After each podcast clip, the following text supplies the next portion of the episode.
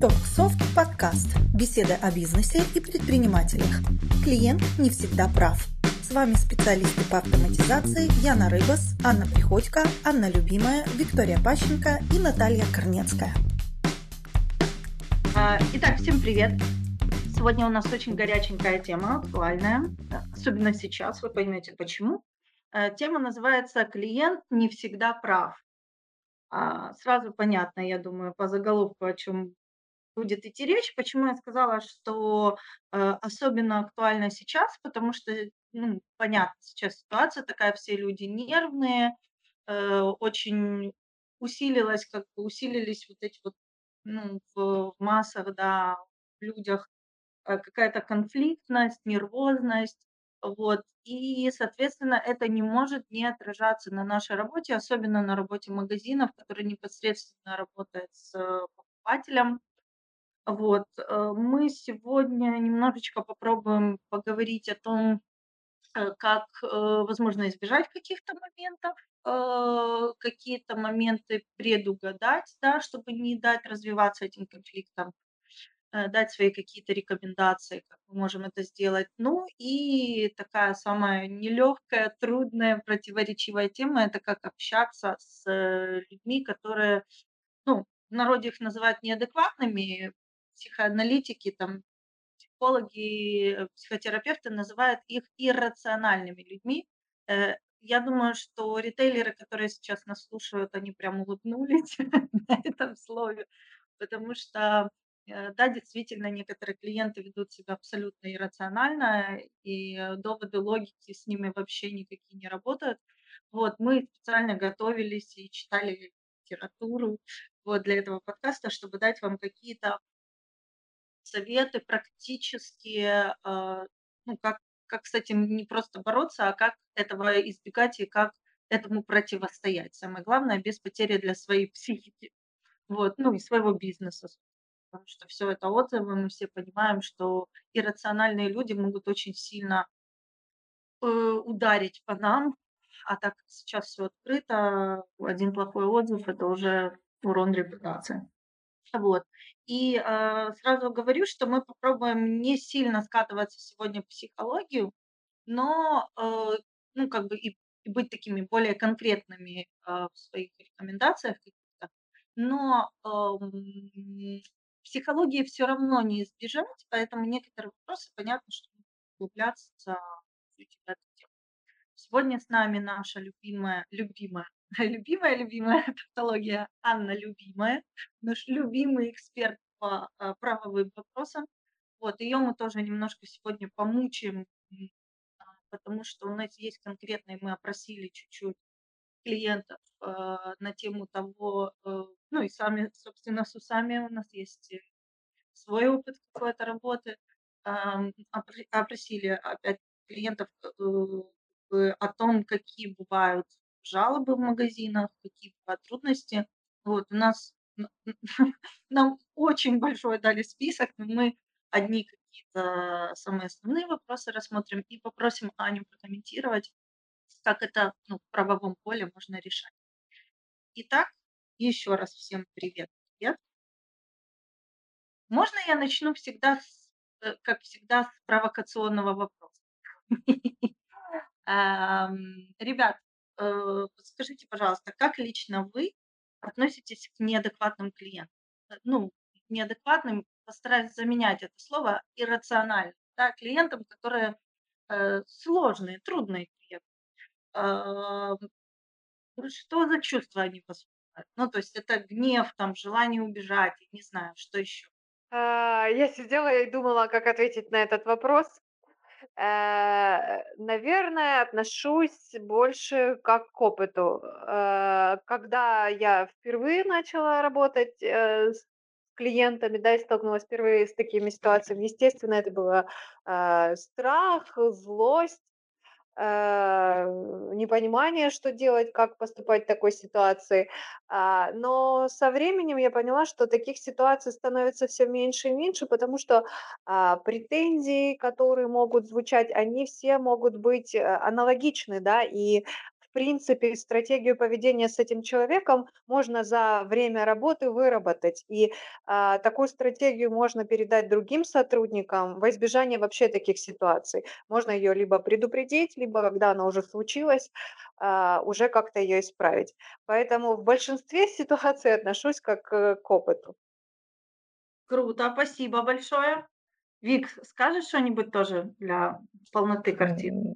Да, скажу, ну, у меня свое отношение к, э, людям иррациональным. Они у меня вызывают недоумение, потому что я, в принципе, человек, э, неконфликтный, и когда кто-то начинает наезжать или там в простонародье быковать, бу будь то в разговоре или в текстовом виде, это вызывает у меня просто удивление, почему человек то есть что, э, провоцирует человека там, э, резко, грубо высказываться. То ли это у него ну, я пытаюсь понять, э, что именно вызвало такую реакцию, почему, э, начинается вот эта вот паника, истерика. И, естественно, эм, первое, что хочется сделать, это как-то локализировать эту ситуацию.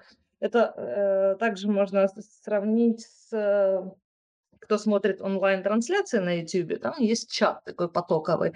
И вот там люди себя вот совсем не сдерживают, кто капсом пишет там, кто кто знаки восклицания ставит. То есть, э, люди пытаются всячески, э, обратить на себя внимание и, э, как бы, быть причастными к этому разговору или, в нашем случае, к этому бренду, к товару, к услуге через конфликт. Меня это вызывает недоумение. Ну, вот я вместе с вами сегодня буду пытаться разобраться, что же с этим, собственно говоря, делать. Хотя методика у меня своя есть, и я ею поделюсь. Мгм. Хорошо, э, смотрите, я тогда немножечко подытожу. Очень много интересных мыслей сказала и Яна, и Вика. Я себе тут па параллельно записывала, чтобы сделать такой сразу небольшой итог. А, мне понравилась мысль про то, что, а, общение, вот это вот, ну, понимание, как общаться, приходит с опытом. Это очень круто. А, и из этого вытекает, как сказала Яна, классификация каких-то проблем. То есть они часто повторяются, да, и, э, их можно уже классифицировать. Так, этот там клиент, вот он такой, поступает так-то, э, требует к себе такого-то отношения, и как бы эту проблему можно решить так.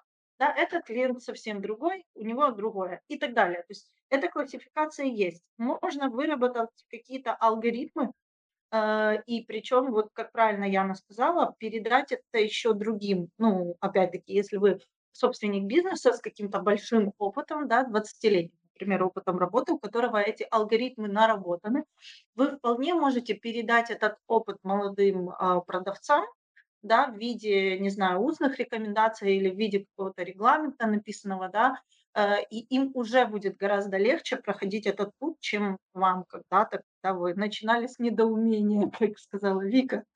Вот. И, очень мне понравилась мысль Вики про знаки восклицания, про этот чат. У меня пришло в голову, знаете, а, сейчас вот дети на дистанционном образовании у меня, и я тоже вот иногда слежу за тем, что они слушают учителя, а в чате, знаете, тоже по аналогии абсолютно точно так же. А в чате начинают спамить, там, писать капсом, э, устраивать разборки, какие-то восклицательные знаки и так далее. И я делаю вывод, что это происходит от того, что им нужно выбрасывать эмоции.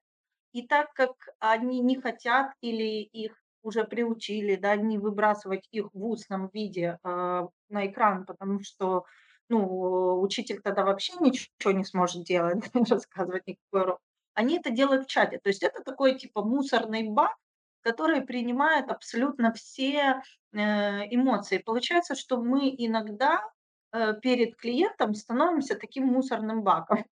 Да, нам это очень неприятно, и нам непонятно вообще, почему такое должно происходить, но тем не менее клиент есть клиент, и, э, мы, ну, обязаны его минимум выслушать. И если мы, э, не принимаем на себя эти эмоции, да, просто их отражаем, понимаем, знаете, как вот дети, да, что, э, вот этому ребенку великовозрастному, ему надо вот излить какие-то эмоции, после этого он, возможно, станет адекватным, то это тоже работает. И еще очень быстренько скажу свое э, я специально вас спросила, свое ощущение, э, я со временем, эм, как бы, э, начала воспринимать тоже вот, изначально, была такая с ситуация, ну, как бы ощущение непо непонимания, неприятия, а со временем я начала воспринимать вот эти все споры, претензии и так далее, которые возникают, там, по отношению ко мне лично или по отношению, там, к делу, которым я занимаюсь, да,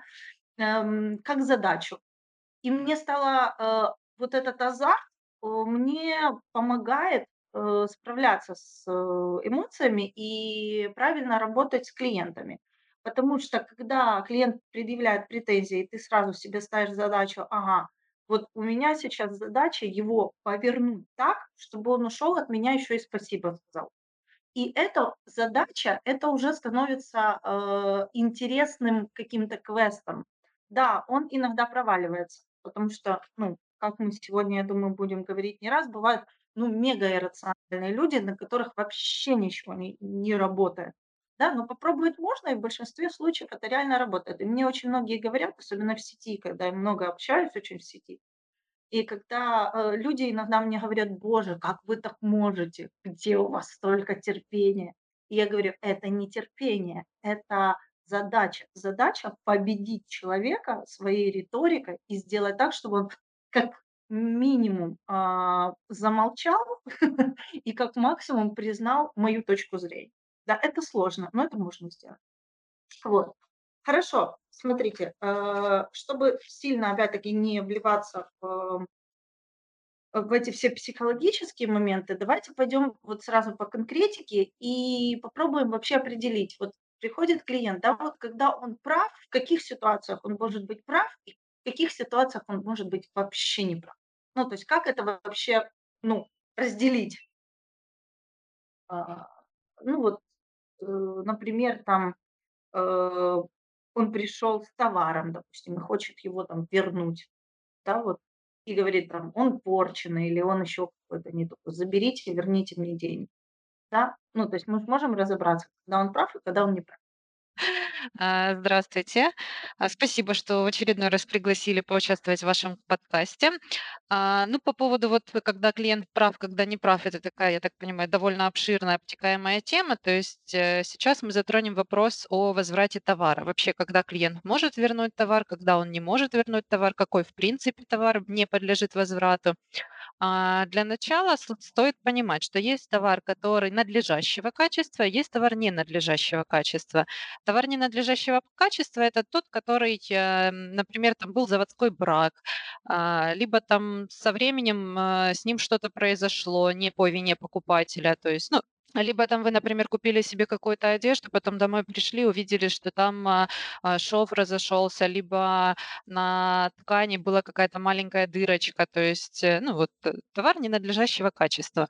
Вот, когда вы приходите, э, после того, как вы купили товар в магазине, а, вы приходите домой и обычно его начинаете рассматривать. Если вы, например, пришли домой, там, купили обувь, пришли домой, померили и поняли, что вам эта обувь э, мало мерит, ну, либо наоборот велика, то есть она вам не подошла по размеру.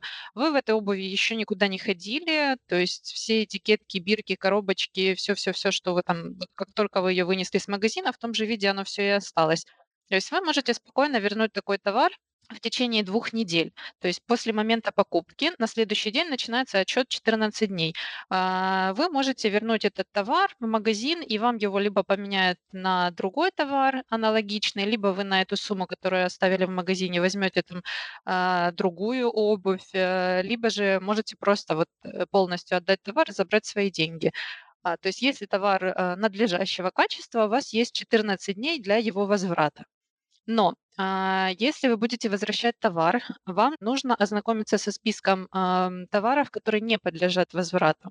То есть есть, например, нижнее белье, либо постельное. Список, я думаю, все о нем слышали, хотя бы раз его видели. Э, Вот, если вы покупаете товар из этого списка, и он надлежащего качества, то есть в нем нет никакого заводского брака, то даже там на следующий день вы его не сможете вернуть. Если вы, например, купили а, ну, давайте вот остановимся на белье, да. Если вы себе купили там нижнее белье, пришли домой, померили, оно вам оказалось маленькое, но оно целое, оно не порванное, а, в нем нет никаких дефектов, а, у него сохранен товарный вид и так далее. То есть вы придете с, таки, с такой покупкой обратно в магазин и скажете, я хочу там поменять либо на другой э, размер, либо просто вернуть э, полностью обратно в магазин и забрать свои деньги, то продавец вам вправе отказать а, и будет прав, то есть вы не сможете вернуть такой товар в магазин. Но если вы это же белье, например, купили, пришли домой и увидели, что оно с дефектом, тогда вы имеете право вернуть этот товар в магазин. То есть есть у нас список товаров, запрещенных к возврату, но товар, запрещенный к возврату, утвержден постановлением 172. Это постановление является дополнением к закону о защите защите прав потребителей. Если вы купили товар, который э, в этом списке, а, то есть который запрещен к возврату, вы можете его вернуть только в том случае, если этот товар оказался бракованным. Тогда вы можете обратиться в магазин, предъявить чек, и продавец вам может его либо поменять на такой же аналогичный товар, только качественный, либо вернуть деньги. Если же вы купили какой-либо товар из этого списка, и он оказался качественным, но не подходит вам по каким-либо другим характеристикам, цвету, размеру и так далее, то такой вернуть товар вы уже в магазин не сможете. Только можно вернуть бракованный товар. А, да, я хотела спросить, вот, а, Ань, ты говорила о том, что сохранен товарный вид, сохранена упаковка, но вот часть товаров поставляется в упаковке, которую, в общем, ну, их распаковать, чтобы не повредить упаковку, невозможно. Ну, например, флешки всякие, вот они запаяны по контуру. Как с таким товаром быть? А, ну, смотрите, если вы, например, купили флешку, которая запаяна, и пришли домой, она не работает, то вы можете ее вернуть даже с тем, что упаковка была э, испорчена. То есть вы возвращаете упаковку в таком виде, в котором вы ее раскрыли. То есть да, она будет испорчена, но все равно саму упаковку вам нужно будет принести в магазин. Далее уже магазин, после того, как он заберет у вас эту флешку, и, ну, например, там она окажется там, с каким-то дефектом, они, например, отправят ее либо производителю, и производитель заменит эту флешку, ну, и, соответственно, уже выдаст тогда новую упаковку, а, либо же он ее отремонтирует, и тогда этот товар уже будет продаваться по уценке. Уценка будет э, в связи с э, испорченной упаковкой. То есть эм, иногда товары э, продаются по уценке. А, сейчас э, дойдем до этого момента. Смотрите, если товар, например, вы покупаете э, уцененный, а, то у него могут быть разные причины уценки. Если, например, товар уценен из-за ну, из-за того, что поврежденная упаковка, либо так называемая маркетинговая оценка. То есть товар долго лежит, там он уже припылился, уже, эм, ну, скажем так, непопулярный. А, тогда делают, э, ну, пишут э, очень часто маркетологи, что там оценка, но на самом деле это просто скидка на товар. То есть товар надлежащего качества, но просто вот он уже залежался в магазине. Либо же бывает еще оценка, например, эм, в конце сезона. Ну вот, к примеру, там на одежду либо обувь. Там, например, осенний сезон заканчивается, начинается зимний. Иногда вместо там распродажи магазины иногда пишут, что там уценка товара. Но опять-таки товар продается надлежащего качества, и он уценивается а, только из-за того, что закончился сезон. Тогда на вот этот вот весь товар, который, ну, ну, уценка на товар, если там из-за упаковки, из-за, а, например, там выхода новой коллекции, либо вот просто маркетинговая уценка, то такой товар возвращается, ну, мы понимаем, что он не дефектный, а, поэтому он возвращается на общих основаниях, либо, ну, если он там надлежащего качества, тогда вы в течение 14 дней можете его вернуть, даже если у него там испорченная упаковка. Вот. А если вы покупаете изначально товар с дефектом, а, и уценка именно из-за дефекта, ну, например, вы там покупаете, не знаю, кастрюлю с с вмятиной. То есть э, вы при покупке видите, что это кастрюля с вмятиной. Есть информация о том, что этот товар продается по уценке в связи с дефектом. Тогда вы такой товар после покупки уже вернуть не сможете. И вы не сможете сослаться на то, что вот я купил бракованный товар, поэтому верните мне деньги. А, так сделать не получится, потому что вас продавец уже изначально проинформировал о том, что этот товар бракованный, и вы согласились на эти условия при покупке. То есть вы осознанно покупали бракованный товар. Поэтому Поэтому, если вы захотите вернуть такой товар в магазин, то магазин а, будет вправе вам отказать в возврате, и как бы дальше вы ничего не сможете сделать, потому что вы ну, осознанно на это согласились. А, еще по поводу возврата товара сезонного, хотела бы сказать. Эм, смотрите, мы довольно часто покупаем сезонный товар. А, сезонный товар– это тот, у которого есть эм, э, гарантийный срок, который привязан к определенному времени, ну, года, скажем так, к определенному сезону. А, он разделяется для одежды и для обуви. Там разные сезоны. Для одежды есть э, два сезона. Это э, зимний, осенний и летний-весенний. Вот. Э, для зимнего сезона э, срок гарантии начинается с 1 октября. Вот для весенне-летней э, одежды с 1 апреля. Если вы покупаете товар вот сезонный, а, тогда у вас есть гарантийные сроки для возврата. То есть если вы купили товар, а, ну вот, к примеру, купили вы в конце сезона, например, осеннего, купили себе обувь а, купили вы ее в начале зимы. То есть, э, например, там, я не знаю, какого числа, пусть э, там 10 ноября, а, вы купили себе осеннюю обувь. Э, естественно, как бы уже начинается зима, вы в этой обуви ходить не будете, а, потому что уже начинается зимний сезон, вы уже обуваете зимнюю обувь, то есть у вас эта обувь, вы ее купили, она у вас будет лежать дома до начала следующего сезона, то есть, ну, грубо говоря, там до весны. Вы сможете их обуть, ну, эту обувь обуть только весной. То есть вы пришли домой, померили, а, ну, визуально посмотрели, сапоги в порядке, они вам подходят по размеру, вы их не собираетесь менять, а, вы их просто положили и ждете весны, когда придет. Когда приходит весна, вы начинаете обувать эти сапоги, там через неделю, к примеру, они рвутся.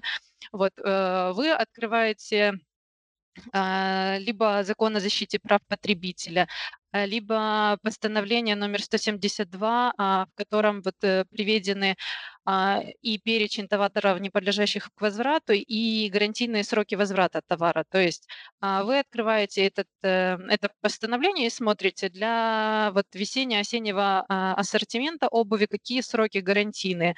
А, ну, для весенне-осеннего это с 15 марта по 15 мая и с 15 сентября по 15 ноября.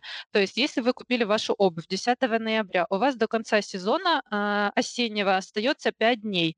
Всего гарантийный срок составляет 30 дней. То есть у вас еще 25 дней переходит на весну, крупно, вот, э, математически.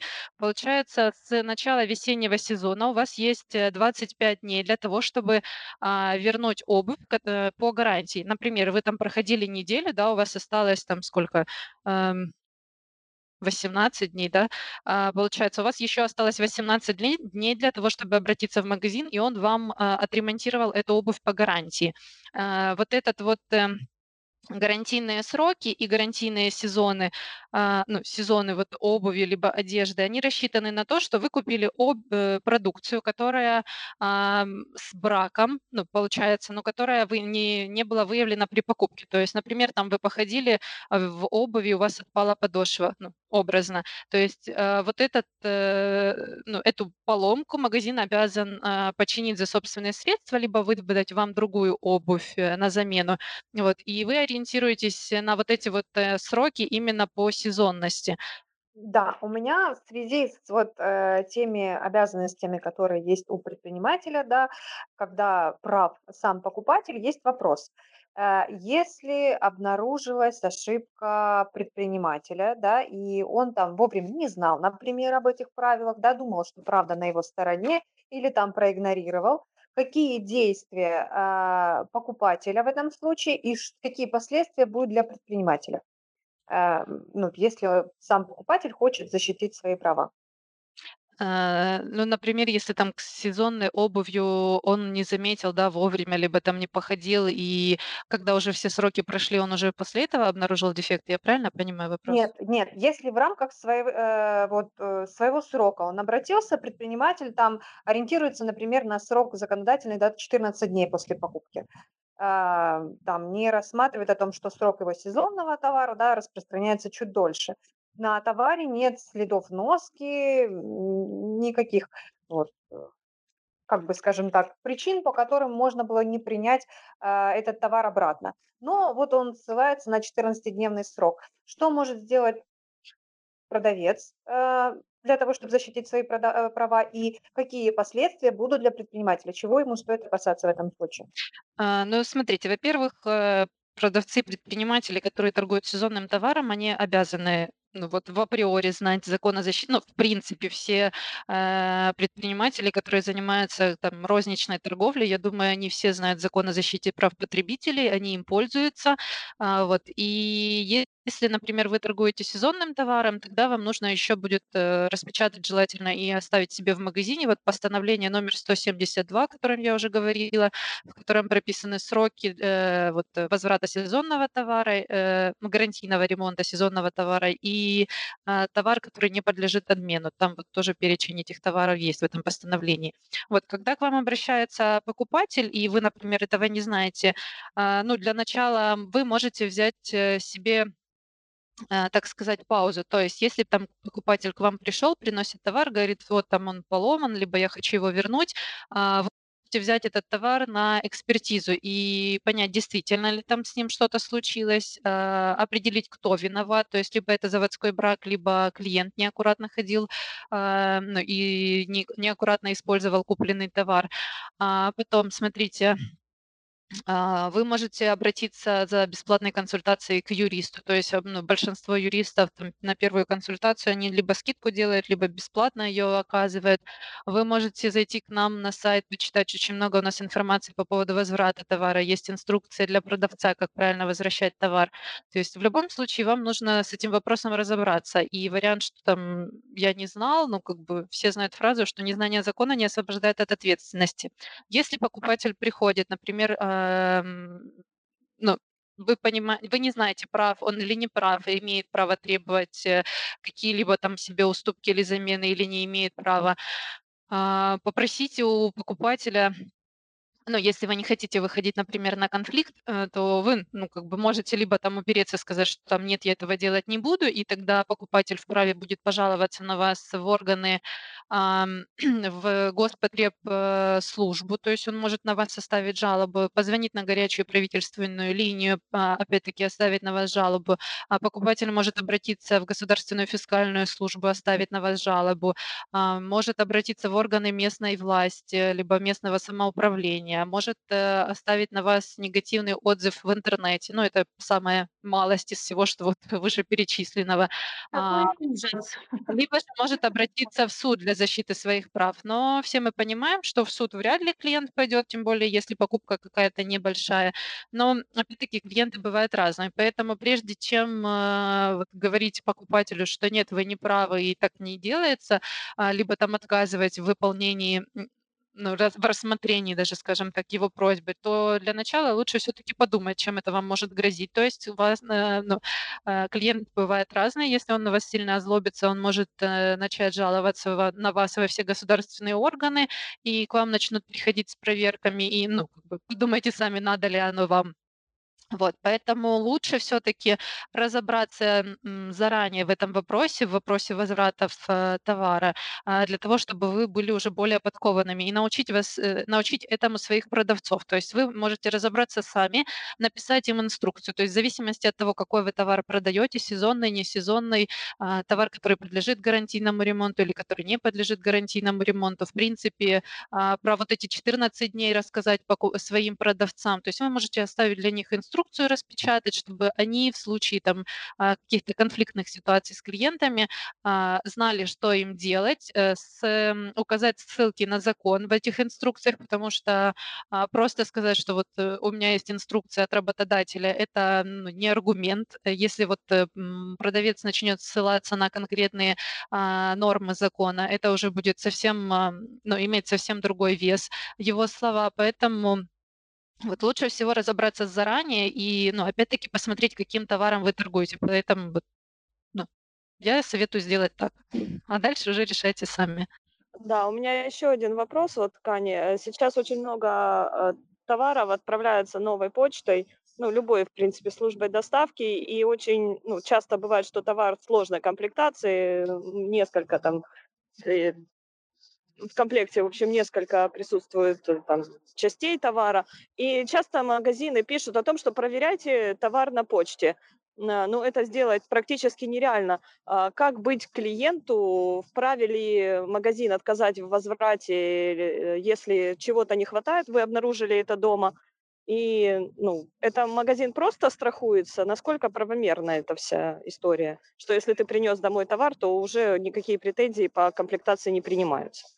А почему же не принимается? Вы можете сделать намного проще. Во-первых, если это товар какой-то крупногабаритный, вам его будет неудобно доставлять, например, с той же новой почты, да, посмотреть там и так далее. А, Вы можете вот э, в таком виде, ну, как сейчас э, вернусь немножко назад с мыслью, а для чего вообще делает магазин акцент на том, что проверяете товар на почте? Потому что бывают часто ситуации, когда во время доставки, транспортировки товара он повреждается именно службой доставки. То есть, э, а, получается, если товар был поврежден во время доставки, то все претензии по возврату средств э, нужно будет эм, предъявлять не продавцу товара, а, а службе доставки. То есть если, например, они во время доставки уронили там коробку с каким-то хрупким товаром и разбили, тогда будет виновата служба доставки, и возмещаете убытки будет служба доставки, а не продавец.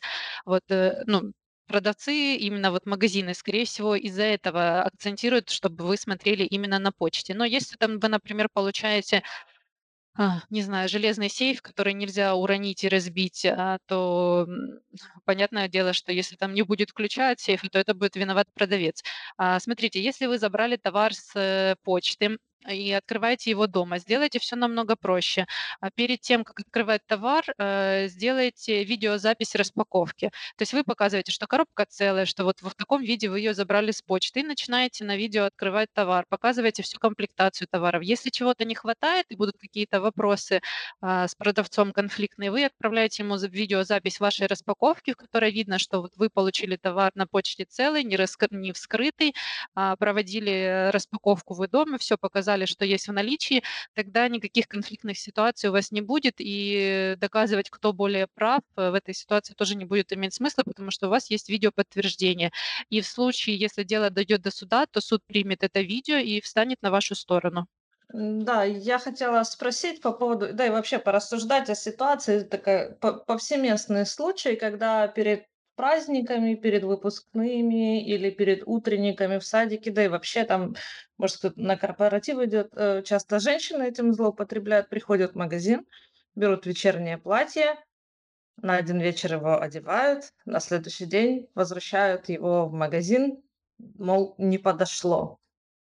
Э, и я понимаю, что с точки зрения законодательства продавец не может отказать э, в праве на возврат этого товара. То есть нет никаких аргументов, если товар остался в надлежащем качестве, там не испачкан, ничего. Как э, может ли э, предприниматель отказать таким клиентам, которые очень часто возвращают товар в продаже товара, в принципе? То есть А. может ли предприниматель не обслуживать такого клиента?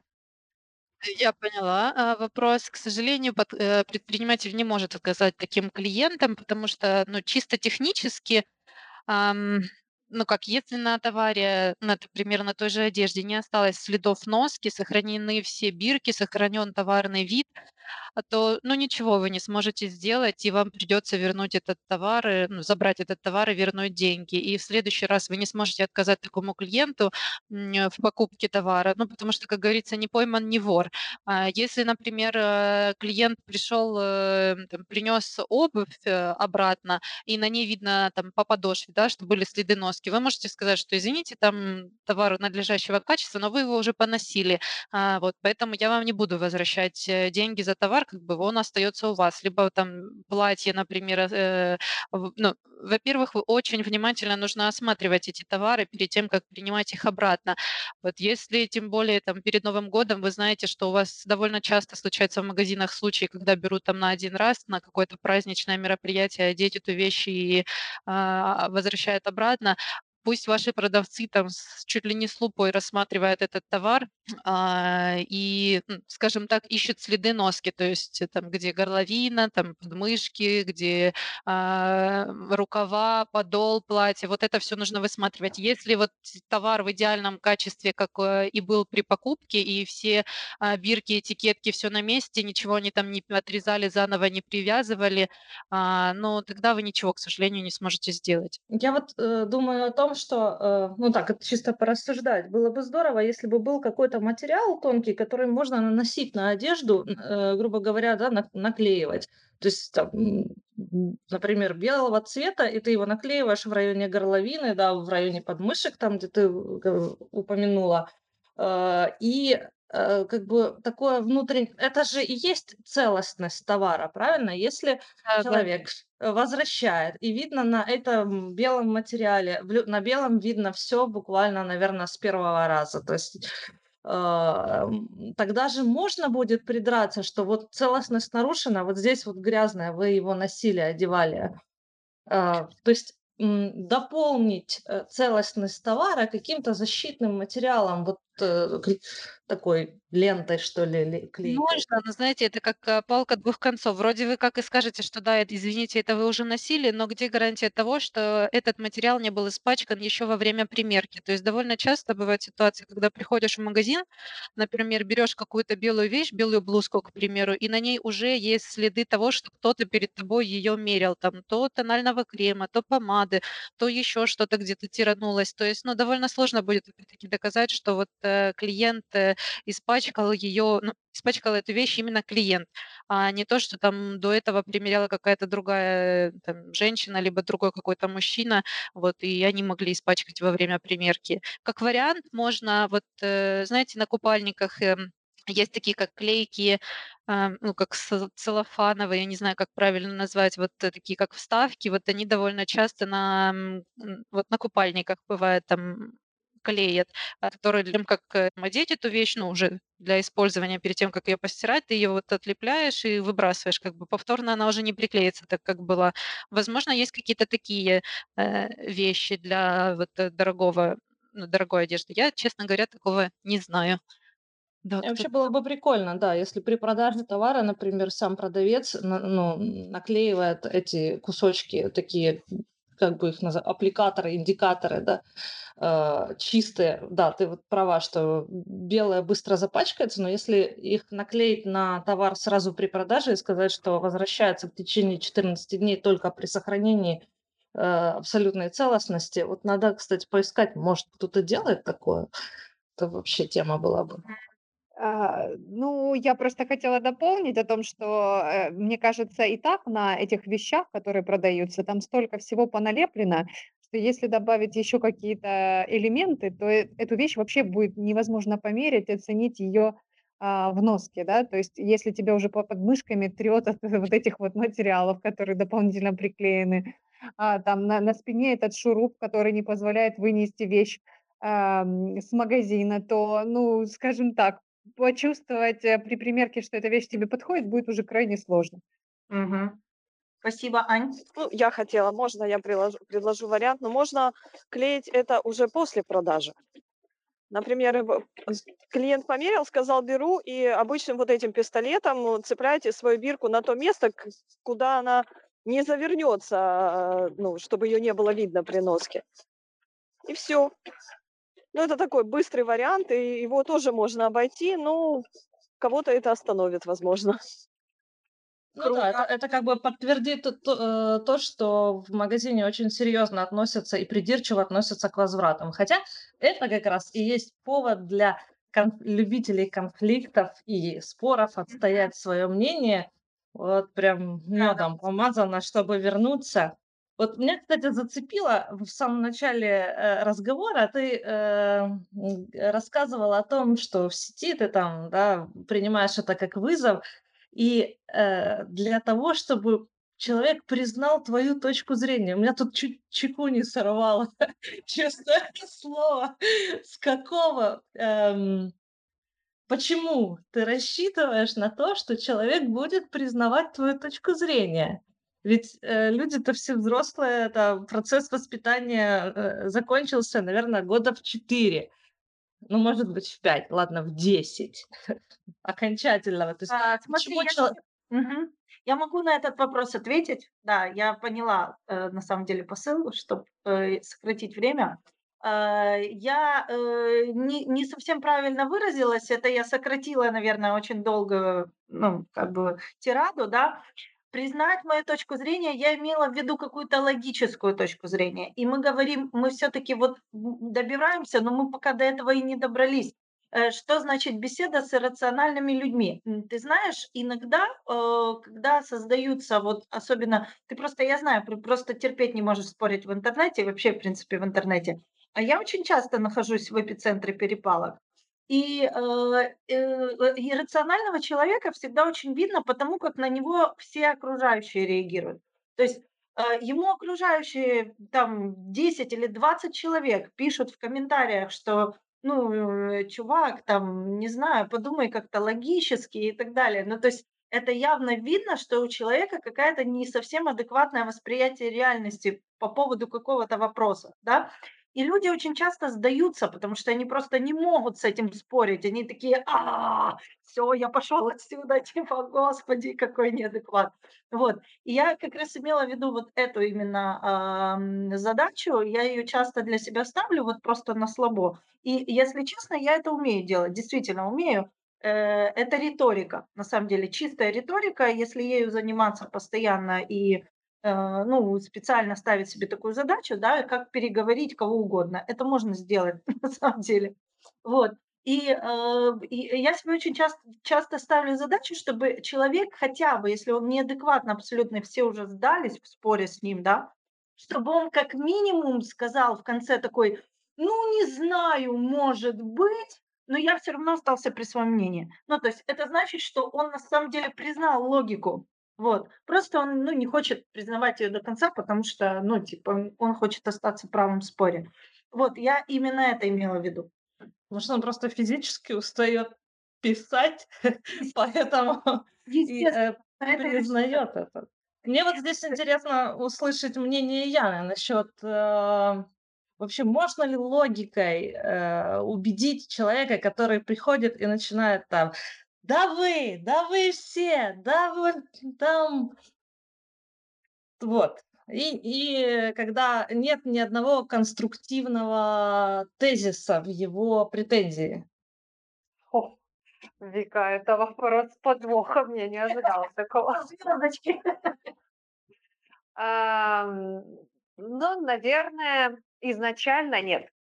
Э, когда человек взбешен, он не слышит никаких доводов и рассудка, а, и к пониманию очень добиться сложно. Все, что он хочет в момент, когда он взбешен, это просто донести, насколько он возмущен, насколько э, как бы мы поступили или ну, не мы там возьмем стороннюю компанию, насколько продавец да был э, там где-то неправда и насколько э, вот сейчас он зол, да, по этому поводу. Это все, что нужно, э, и действительно здесь в этом этапе просто нужно дать человеку высказать то, что э, он должен сказать, после чего уже можно приступать к каким-то логическим разговорам. Не со всеми, но чаще всего, чаще всего именно ну, вот так вот происходит любой разговор. То есть сначала высказаться, да, человеку иррациональному, да, тот, который позвонил там, э, сейчас вот будет конфликт, ты уже понимаешь,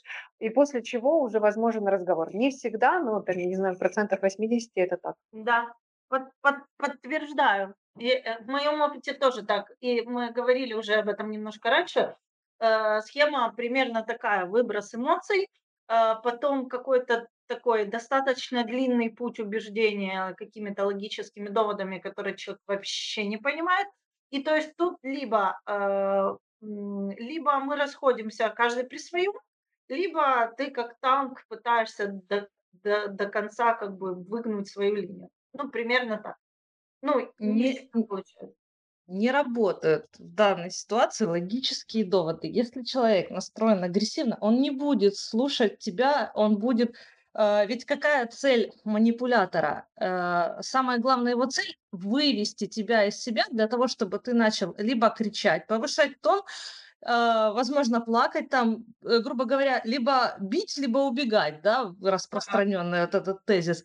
И э, как только ты это делаешь, как только ты начинаешь ему вдолдонить в том же стиле, с знаками восклицания, если это в письменном виде, либо повышая тон, э, если это происходит, например, на кассе, не дай бог, да, э, то ты автоматически становишься на его сторону и начинаешь играть по его правилам. Вот в чем, э, я считаю, большая причина и источник многих конфликтов, когда продавцы не могут себя или собственники бизнеса не могут себя вот в этот вот первый момент сдержать. А, в э, разговорах по телефону там проще, конечно. Там вы друг друга не видите, вы можете взять паузу, вы можете потом созвониться. В письменных э, переписках это еще проще. Но вот момент, когда человек наезжает на продавца прямо на кассе, вот здесь э, я считаю, владелец бизнеса должен приложить максимум усилия, чтобы научить продавца, во-первых, не воспринимать это все на свой счет, а во-вторых, не отвечать э, «ты дурак», «ты сам дурак», да, вот, вот это агрессии на агрессию. Вот. У меня есть что сказать по этому поводу, я прям уже не могу Давай. В общем, а, буквально вчера я была свидетелем конфликта на кассе в Сельпо. А, я прям знала, что я притяну эту ситуацию, потому что именно с темой конфликтов мы собирались пообщаться. Значит, э, стою я на кассе, подходит какой-то дедушка, ему неправильно просчитали там яйца он купил, лоток он купил 20, а ему посчитали 30. То есть вопрос на самом деле решался там в две минуты, э, сами вот представители сельпо как бы ничего против не имели, но дедушка пришел с возмущениями, типа эм, сама продавщица а, его специально обсчитала, вследствие чего она это восприняла как э, личный упрек к ней, и она начала возмущаться, что что вы такое говорите, надо распаковывать. В общем, сам разговор ушел на 15 минут, естественно, стоит очередь, люди уже начинают психовать, расходятся по другим кассам. Я стою дальше, наблюдаю, думаю, во-первых, как бы сейчас конфликт произошел, мы все свидетели, свидетели того, как продавец некрасиво общается сейчас с покупателем, который э, делает возврат, да, и делает возврат, э, имея на это право, то есть его сейчас обсчитали. Э, мы все стоим, ждем в этой очереди, э, и а, этот конфликт не, не прекращается. И подходит дальше, значит, охранник, девушка, и она спрашивает, что произошло? Это пожилой человек, дедушка, он начинает объяснять. Она внимательно выслушала говорит, а чего вы переживаете? Говорит, мы сейчас все вернем. Говорит, подождите, пожалуйста. Все. Дальше конфликт просто перешел из фазы какой-то конфликта, разговоров, полемики, криков этой продавщицы в фазу уже действия. То есть э, подошла потом девушка, которая вернула там как бы то, что переплатил дедушка э, этому дедуле, и он ушел спокойно. То есть вопрос решался в две минуты, если бы продавец не ответила агрессией на одно единственное высказывание. Ну да, там дедушка еще сказал, что компенсация ему нужна за то, что он два часа там шел к этому магазину. Ну, как бы это все такое, э, к разговору дела не имеет. Просто к тому, что ему нужно было высказаться, а дальше уже можно было решать вопрос, не надо было вступать с ним в спор. Вот это вот самая большая ошибка, которую ну, делаем все мы э, так или иначе, потому что мы все люди, и мы склонны реагировать. Хорошо, спасибо. Так что, я к чему говорю? Я к чему говорю? Вика говорит, что такие люди, они не, не слушают, да, что э, с ними невозможно справиться. Нет, часть людей, э, они просто, знаете, вот э, негодуют по поводу отношения к себе, они считают, что их там ущемили, но если вы поймете, там, отнесетесь к пониманиям, то а, им этого будет достаточно, этой реакции ему будет достаточно. Ну, естественно, вы там выполните там требования законные их, и на этом конфликт просто рассосется, как будто его не было. Полностью согласна с Яной. И э, приведу пример из своей практики недавно, но опять-таки общение онлайн и на кассе – это немножко разные вещи. Но а, началось с очень сильного конфликта в одной из групп. А, в итоге а, через 20 или 25 минут человек мне выслал запрос на дружбу, чтобы вы понимали. Ну, то есть это, это такое, знаете, это ведение коммуникации, по сути дела. И оно реально, если э, действительно э, с, э, с уважением относишься к точке зрения э, оппонента. Ну, то есть в любом случае с уважением, даже если ты категорически не согласен, это работает. Да, можно я вставлю? Да. Я уже жду, жду. Я вот хотела как раз после Вики сказать о том, что там не спорьте, не вступайте в конфликт. Есть очень известная как бы поговорка, э, которой я руководствуюсь. Это э, никогда не спорьте с дураками. Вы опуститесь до их уровня, и там они вас задавят опытом. Вот эту фразу я себе проговариваю, когда мне хочется э, вот бороться за правду, там любой ценой доказывать с пеной у рта ее вот не стоит забывать. Если человек, вот он такой по жизни, это в его поведении, а, опустившись до его уровня, перейдя на его язык, а, ну, вы проиграете. Да, спасибо. Ну, э, опять-таки сделаю небольшую оговорочку. На, на кассе э, сделать тяжелее всего, справиться с конфликтом. И, кстати говоря, вот это был один из вопросов э, по поводу того, Э, может быть, не стоит вообще устраивать разборки на кассе. И очень многие так и делают э, в некоторых магазинах. Это то, чему я лично была свидетелем. Это то, что э, продавец сразу же зовет там а, ну, кого-то управляющего или администратора, и все вопросы решаются не при всем честном народе, а как-то и более таким человеком, как бы, ну, не то чтобы опытным или компетентным, будем говорить, хотя и это есть, а человеком, который умеет уже немножечко управляться с этими конфликтами, не задерживать там очередь и не выносить это все как бы на людей, ну и так далее. Ну, понятно.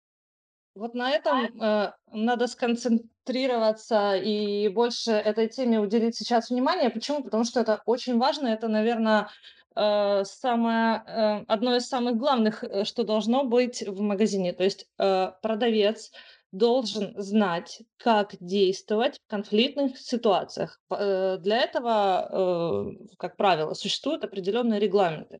То есть, если клиент возникает на качество продукта, на просроченность там, или еще что-то, э, то ты правильно говоришь, что надо конфликт убирать с кассы то у продавца должно быть правило. Если конфли... э, клиент возмущается, то его надо, значит, перенаправлять на такого-то специалиста. Если э, вообще на качество обслуживания, на администратора, что это дает? Это дает э, распыление вот этой первой энергии агрессии, которую посылает э, э, клиент, потому что он готов порвать этого бедного несчастного продавца, из-за чего, собственно говоря, э, продавец э, большая текучка, потому что они все восприним... первые принимают на себя и, как правило, отдуваются потом тот же сами. Кто как умеет, кто не вступает в баталии, кто вступает в баталии, и начинается... То есть конфликт из касс... с кассы надо убирать. Для этого должен быть человек в магазине, который примет этого клиента на себя,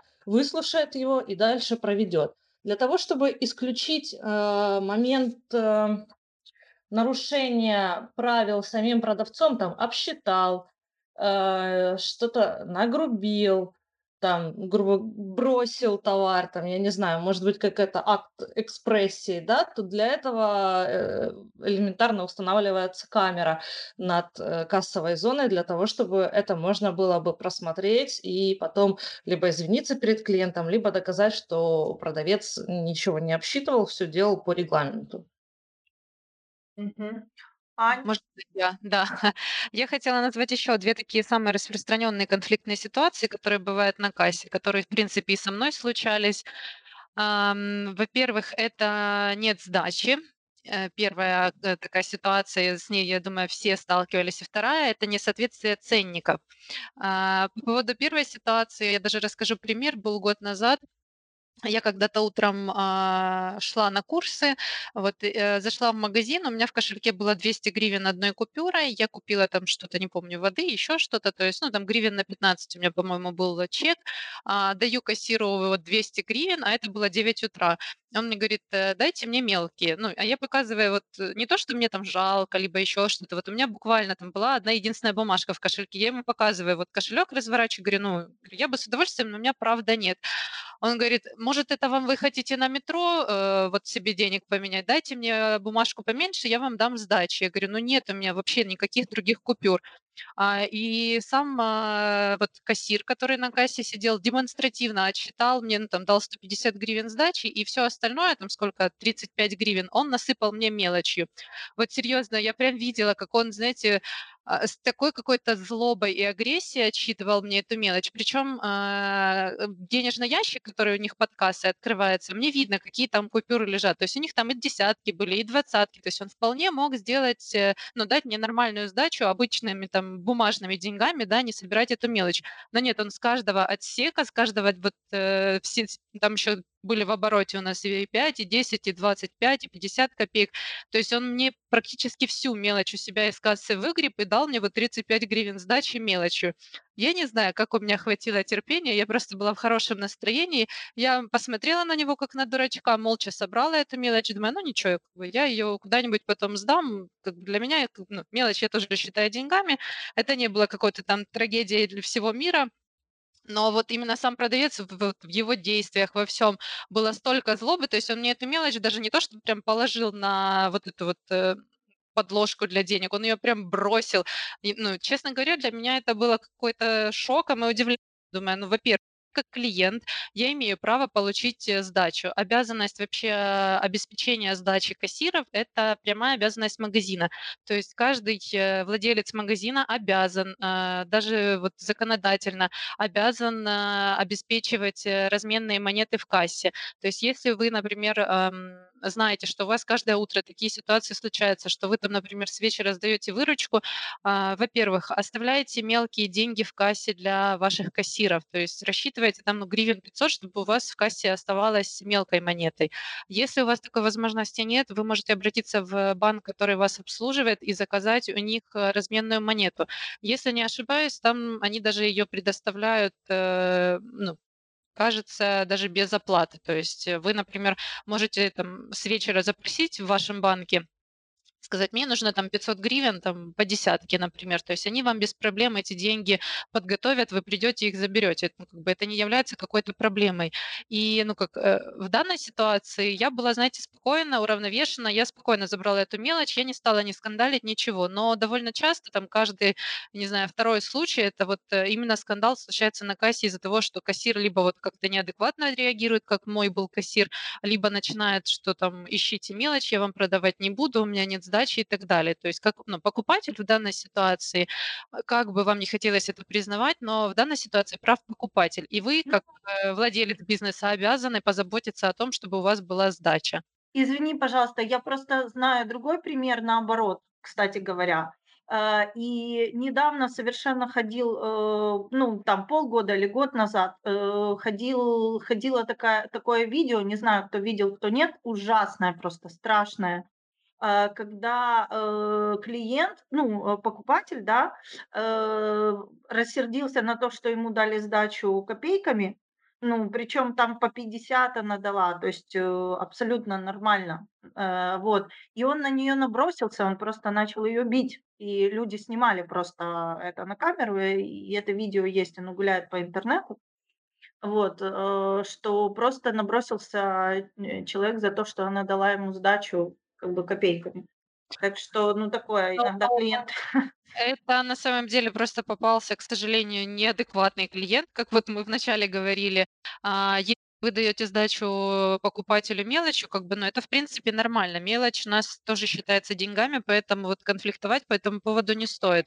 Но вот, э, в принципе, обеспечить наличие этой мелочи, вот это уже обязанность э, продавца. То есть, да, если у вас в кассе ничего кроме мелочи нет, вы можете дать сдачу мелочью. Поэтому... Меня часто спрашивают, там, ничего, если мелочью будет сдача? То есть это нормальный вопрос, который как бы тебя подготавливает к тому, что тебе сейчас насыпят пол кошелька ну, ты соглашаешься, либо идешь покупать в другой магазин. То есть, да, э, место конфликта, э, конфликту особо быть не должно. И, конечно, как Аня правильно говорила, надо подстраховаться заранее, заказать, чтобы сдача была. Ну, э, меня очень радует в данном случае э, функция, которая сейчас есть у большинства супермаркетов, мелочь на карту. Меня это устраивает. Так. Мы, кстати, в Торксофте, по-моему, тоже можем мелочь на карту теперь, да, Ань? У нас есть минус на карту, да. Э, для клиентов с бонусной картой у нас есть возможность э, положить э, сдачу на карту. Вот это так это прекрасно. Очень удобно. Здорово. Это многие спрашивали именно по продуктовым магазинам. У нас даже на сайте есть статья на эту тему, как это правильно все проводить, как это в учете отображается и, в принципе, как это настроить в Торксофт. Поэтому заходите к нам на сайт, там очень много полезной информации.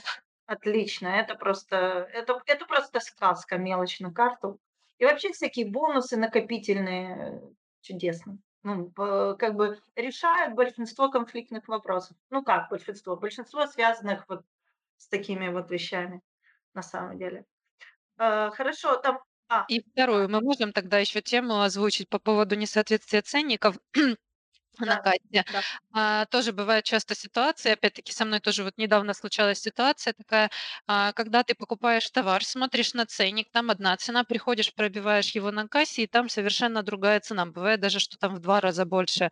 Вот, э, в данной ситуации клиент имеет право настаивать на покупке товара по цене, которая указана на ценнике. То есть если у вас в магазине а, вы там не успели поменять ценники, не заметили, что цена изменилась и так далее, то есть в программе поменяли, а, а ценник не изменили, то а, клиент имеет полное право купить по той цене товар, который указан на ценнике. Но опять-таки ситуация у нас э, решается чаще всего не в пользу покупателя. У меня тоже вот недавно такая ситуация была. Я была в супермаркете, покупала себе а, товары, у него там была цена, м, по-моему, там 25 гривен, а я подошла на кассе, начала пробивать э, цену, ну, там касса самообслуживания, там была цена, выбилась 50 гривен. Ну, как-то я стою, думаю, в два раза больше цена, но если бы там еще на пару гривен, я бы спокойнее отнеслась. Вот, а, я позвала сотрудника магазина, она пошла проверила. Э, честно говоря, меня эта ситуация вообще просто выбила из колеи. Она возвращается, говорит, да, вы правы, э, цена указана неправильно, то есть э, правильная цена та, которая вот в программе. А, и говорю, ну, давайте тогда мне продавайте по цене, которая указана на ценнике. Это мое законное право. На что мне отвечают? Ну, это как бы крупный супермаркет, они отвечают, вы знаете, вы уже не первые, кто сегодня обращается с этим, ну, с этой жалобой. Да, ценник не соответствует реальной стоимости товара, а, но вы можете либо купить его по цене, которая вот указана в программе, либо вернуть товар. И я понимаю, что как бы, ну, дальше смысла разговора с э, вот сотрудником магазина либо с администратором нет, потому что, ну, вот они не настроены идти на встречу клиенту. А в этой ситуации можно либо куда-то начать жаловаться в вышестоящие органы, что, естественно, затянется надолго, либо там обращаться в суд. Но, по сути, на мою сторону магазин так и не, ну, как бы не встал и навстречу мне не пошел. Честно говоря, я, знаете, ходила с таким осадком, с таким возмущением, думаю, ну вот, ну правда, закон на моей стороне, но сделать я с этим законом, ну вот в данный момент, ну ничего не могу, кроме как говорить, нет, я вот права и все. Поэтому, пожалуйста, для того, чтобы у вас не было каких-то конфликтов с вашими покупателями, следите внимательно за ценниками. Если у вас идет какая-то переоценка товара, Меняйте ценники сразу. Вот э, то, что иногда вы можете встретить в магазинах, что э, объявление в данный момент идет переоценка товара и ценник может не соответствовать э, фактической стоимости товара, но на самом деле вот такое объявление не несет в себе никакого вот законодательной силы. То есть если клиент будет упертый, знаете, настаивать на своем и так далее, который будет идти там, спорить до последнего, то в данной ситуации выиграет клиент, а не вы. Ну, как бы, и плюс это вот испортит ваши, я думаю, немножечко и отношения с клиентом, и, в принципе, репутацию. Смотрите, э, я хотела бы, мы сейчас логично пришли, на самом деле, мы уже начали перечислять вот эти вот причины, по которым, да, и попытаться разбирать, дать какие-то, ну, рекомендации, как это Аня сейчас делает. Но я все-таки, если можно, вернусь к одному вопросу. Я много всего написала по ходу, пока вы говорили, но Э, нам, наверное, не хватит, э, целого дня, чтобы все эти вопросы разобрать, но такая тема действительно горячая. Я все таки задам один, но очень важный вопрос. Вот давайте вернемся к тому разбору, когда мы, э, говорили про возврат товара и про платье, да. Когда мы начали там говорить, э, человек приходит, возвращает и так далее. Я вдруг подумала, знаете, это вот на поговорить. Я не знаю, как бы решение этого вопроса, может быть, кто-то из вас скажет. Э, но, э, я думаю, что, э, возможно такая история, когда покупатель вместе с продавцом, э, могут вступить, скажем так, в тайный сговор. Вот, и, э, это может порождать манипуляции, э, ну, а, не манипуляции, а махинации самого продавца. То есть как это происходит? например, э, при приносит покупатель, э, это платье, да, но там, ну, не дешевое, да, стоило там достаточно дорого.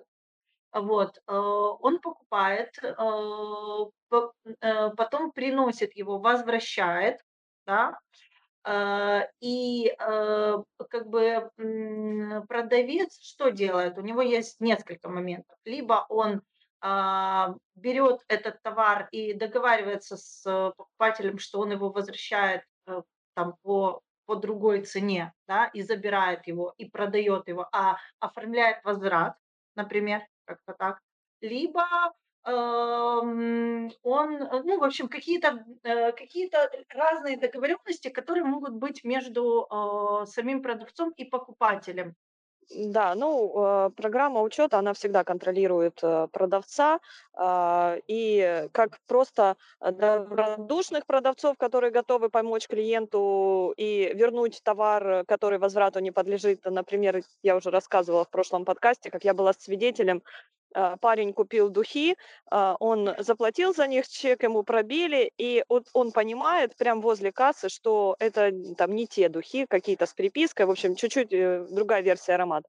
И он хочет вернуть, и э, ему уже все готовы помочь, но он это сделать не может, потому что программа учета четко контролирует, что данный товар не подлежит возврату, даже торгсофт это можно сделать. Настроить запрет возврата товара для каждого вида товара. А, можно в каждом, ну, в таких видах товаров проставить запрет на возврат. А, плюс э, а, программа контролирует вот эту вот э, сумму возврата и может э, уберечь клиента от махинаций продавцов. Например, продавец говорит, что вот я не могу принять товар, тут какой-то брак или это, давайте я вам не всю сумму верну. Ну, возможно такая ситуация. А, программа четко контролирует, э, сколько денег э, должен выдать продавец и распечатывает чек о возврате денег. То есть так может клиент а, проконтролировать э, то, сколько денег по программе должен вернуть продавец. Мгм.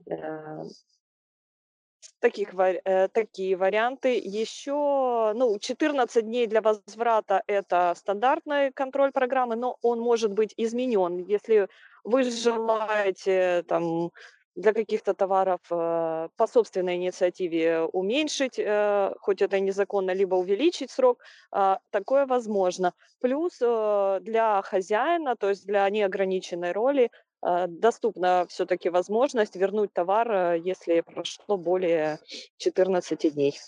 А, ну хорошо, смотрите, давайте тогда мы тут логично перешли в то, на что у нас есть там топ-20, топ-50, ну, мы не будем прямо все обсуждать, но возьмем самые горячие, самые первые темы, вот по которым действительно говорят ритейлеры, что бывают частые скандалы. И одна из них, кстати говоря, это как раз грубость продавцов. Э, ну, как бы, не знаю, штрафовать их там за это, или, не знаю, или упрашивать на коленках. Что делать вообще? Э, как мотивировать людей для того, чтобы они реально, ну, дорожили, как так скажем так, бизнесом и клиентами, так как это делает Ну, в нашей программе реализована финансовая мотивация, хотя она не на всех действует. Для кого-то важен моральная а, мотивация. Например, продавца, на которого только что накричал клиент, э, нужно поддержать, сказать, я понимаю, что ты получил а, там порцию негатива. Ну, поддерживаю тебя, ну, так, такова судьба. Что касается финансовой мотивации, то в Торксофт может быть настроена абсолютно любая комбинация выплат продавцу, и одна из э, любимых мотиваций наших клиентов – это вот доплата за каждый товар. Она позволяет продавцу вот держаться до последнего и бороться за каждого клиента. Mm. Ну вот, видите, как хорошо. То есть, в принципе, если, э, да, если продавец будет понимать, что он от этого получит, ну, как бы определенный бонус, то да, он будет стараться А есть какие-то индивидуальные эм, премирования, да, за решение какого-то конфликта, который там продавец Да, да. А, Индивидуальное премирование доступно, штрафы тоже есть, э, то есть эм, такая система есть. Я не, не не сильно владею информацией, как, в общем, законодательно штрафы разрешены или не разрешены, но возможность, в общем, удержаний а, из зарплаты сотрудника, она есть. А мы сейчас у Ани по этой теме и спросим, кстати. Это очень интересно. Вот если продавец де действительно там, ну, повел себя как бы очень нехорошо, да, мы можем вообще по законодательству оштрафовать его конкретно за это? Вообще нет. Вообще штрафы у нас, э, применяются только если, ну, как не то что штрафы, а материальная ответственность- это если, а, по вине продавца, по э, по доказанной вине был нанесен ущерб, э, магазину, либо, э, там продукции магазина. А, вот, ну, то, что можно материально как-то оценить, вот этот вот ущерб можно только, А а репутация, разве ее нельзя оценить? Материально нет, ну как вы ее оцените? Вы ж не можете там, если там, например, и по вине продавца, ам, ну, я не знаю, продавец психанул и разбил там, а, монитор, который принадлежит, а, предпринимателю, да, в магазине, а, тогда можно здесь материально оценить ущерб и заставить продавца возмещать. А если там, ну, он какое-то хамство сказал, ну как вы хамство оцените материально? Никак. Если продавец разбил монитор, значит, он уже выгорел, ему пора менять работу однозначно. Это Это уже попахивает увольнением. подкаста, да, выгорание продавцов. Что с этим делать?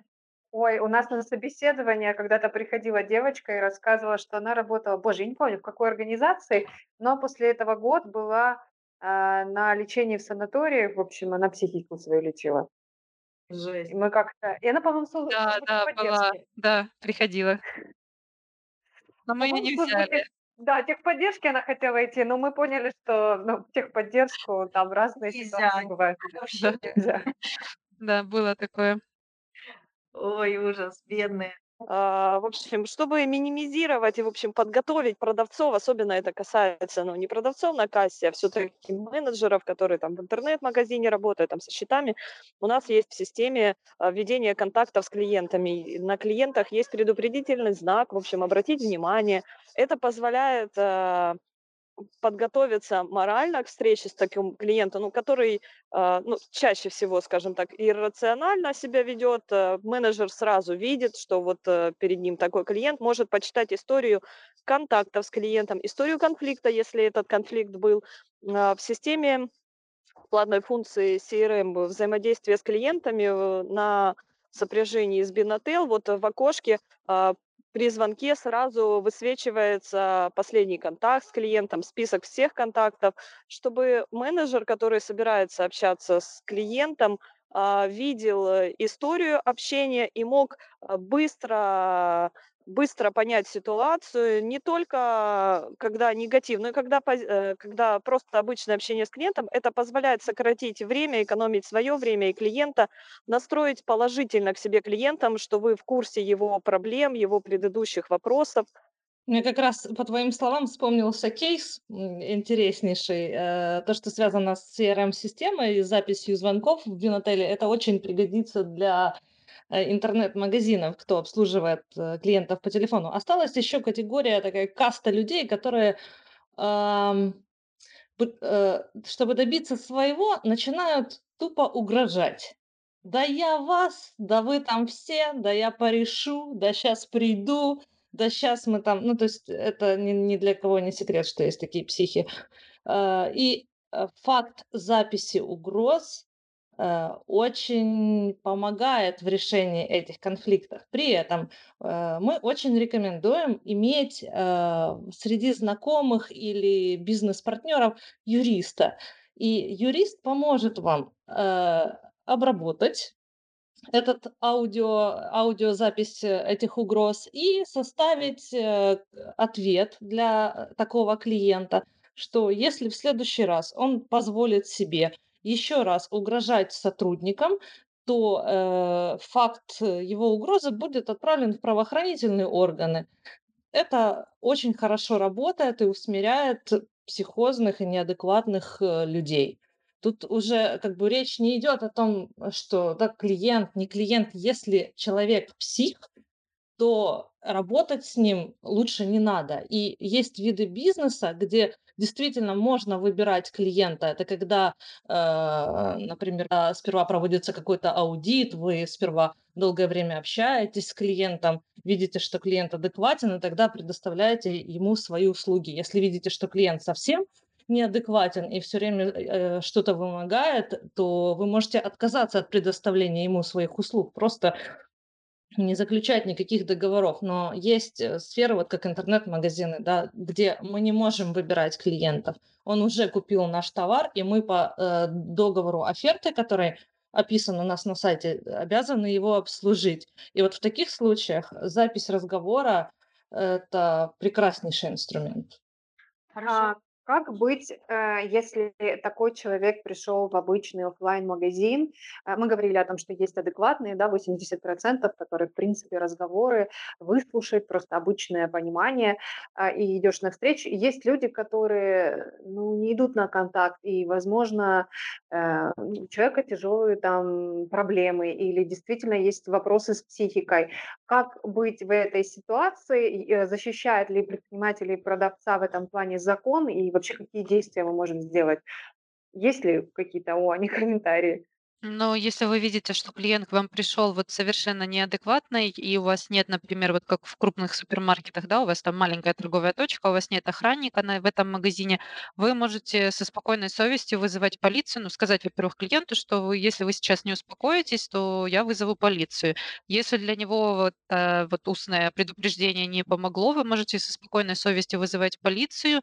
Чаще всего клиент сразу присмирится, либо уйдет из магазина, а, то есть э, ну, э, для того, чтобы не было там дальнейших каких-то конфликтов, угроз и так далее. То есть, ну, спокойно вызываете полицию. А, вот. А как еще, ну, честно говоря, я с клиентами особо не работаю, поэтому сказать, как его там словесно успокоить, я, наверное, не смогу. вот, но такой вот из законодательной точки зрения, это вот самый эффективный способ вызвать полицию.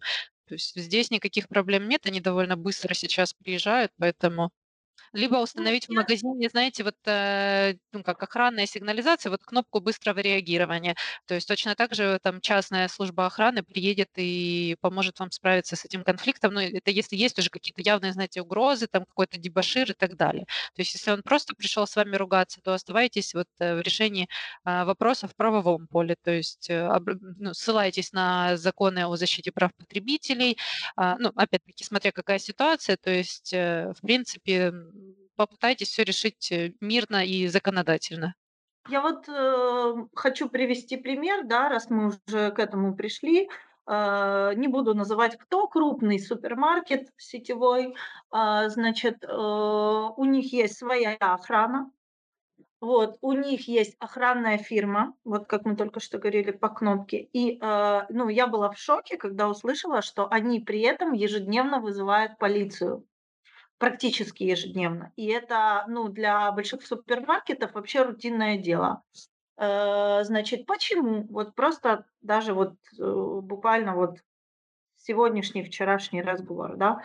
Э, вот только открылся магазин, вот буквально и час еще не прошло с утра, значит, заходит человек без маски, принципиально. Ну, все мы знаем, уже говорено, проговорено, ни в одном подкасте, ни во всех наших новостях и везде – о том, что сейчас ритейлеров за это очень сильно штрафуют. То есть человека э, штрафуют там 270, по-моему, гривен, да, а э, как бы ритейлера могут оштрафовать на тысячи и тысяч.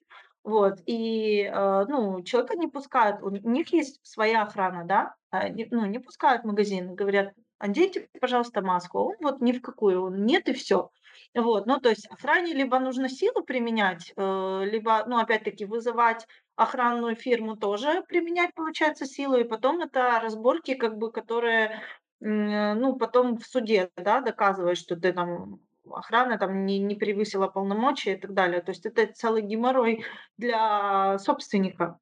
Поэтому в таких случаях они, да, они сразу же вызывают полицию, вот, и фиксируют этот э, ну, факт. Причем э, ну, покупатель, как правило, когда он слышит о том, что полиция, да, охрана это такое, это Ага, ну с охраной я справлюсь, они меня побьют. Знаете, очень некоторые, ну мы об этом не проговорили, на самом деле Это еще один вопрос, который, ну, у меня принципиальный, я задам его для обсуждения, да.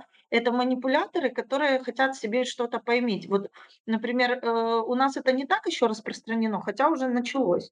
Вот, а, потому что мы стремимся в Европу, в Америку. Это на самом деле хорошо, с одной стороны, да, что мы вылазим из своего совка, а с другой стороны, есть подводные камни, потому что в Европе и в Америке люди э, так наживаются. Это ну, такие призоловы, да, которые отвоевывают в суде у больших компаний деньги за то, что ну, они сами себе там умышленный вред причинили, да, и это действительно проблема.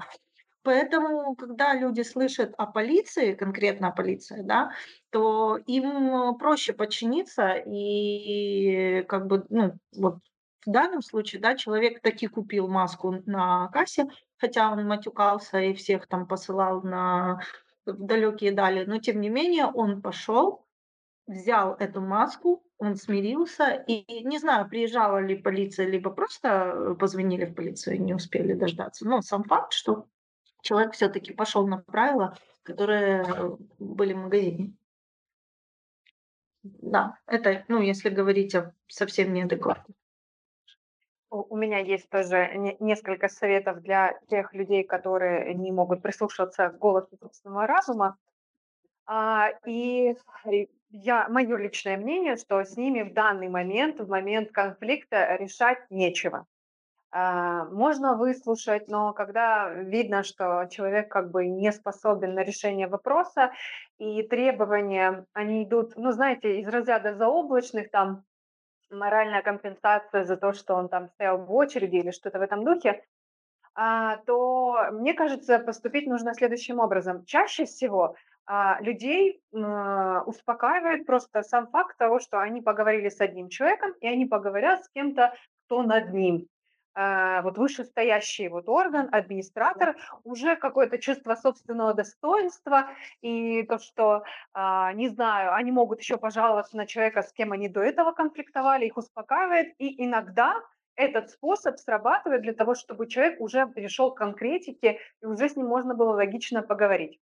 Иногда и этот способ не срабатывает, и тогда, мне кажется, стоит э, этот конфликт а, отложить во времени. То есть либо сделать э, возможным какое-то письменное, да, вот заявление, чтобы вы обрабатывали его в магазине, чтобы магазин мог дать официальное заявление. Просто отложить этот конфликт, чтобы человек мог успокоиться, потому что именно в этот конкретный момент он не способен на принятие решения. А, и тогда вот просто сделать какой-то э, ряд бюрократических действий для того, чтобы этот конфликт немножечко растянуть, чтобы человека привести в чувство и уже потом с ним нормально, конструктивно вести диалог. По поводу вот масок еще я так э, вспомнила. А, есть, ну вот знаете, в супермаркетах я заметила какая-то патовая ситуация с этими масками, когда клиент заходит, вот в крупных супермаркетах, не знаю, как в маленьких магазинах, но вот в крупных я замечала, что клиент заходит в магазин, а, если, например, на входе не стоял охранник и не сказал «оденьте маску», то довольно часто эти клиенты просто проходят, ходят по магазину, там набирают корзину полную покупок, подходят на кассу без маски. А, э, и кассир не может обслужить этого клиента, потому что у него нет маски. И продать он не может этому клиенту маску, потому что у него нет маски. А, просто я вот с такими ситуациями сталкивалась очень часто в АТБ. А, вот у них, э, ну вот каждый второй клиент, который без маски, вот он заходит, он даже на кассу не может подойти купить маску, потому что у него нет маски, знаете, вот, ну и, и что делать в этой ситуации, непонятно. А вот поэтому вот в таких ситуациях лучше все-таки, особенно вот если там у вас небольшой магазин, у вас не так много клиентов проходит, закупить маски, которые вы будете выдавать своим клиентам бесплатно. А, для вас это не будет стоить каких-то огромных денег, но конкретно ваших продавцов он убережет от э, как бы нервы ваших продавцов убережет, то есть вас, в принципе, защитит от штрафа, потому что вы будете обеспечивать этих клиентов масками, и в случае, если там вдруг придет какая-то проверка, либо там те же, там, та же полиция, я не знаю, заедет что-то купить и увидит, что у вас клиент без маски, то вы э, старайтесь на входе своим клиентам, у которых нет маски, выдавать их бесплатно, и вас это в дальнейшем, в принципе, убережет и от, от лишних нервов, и от э, непомерных штрафов. Ну, это такая рекомендация. Да, спасибо, да, Вик.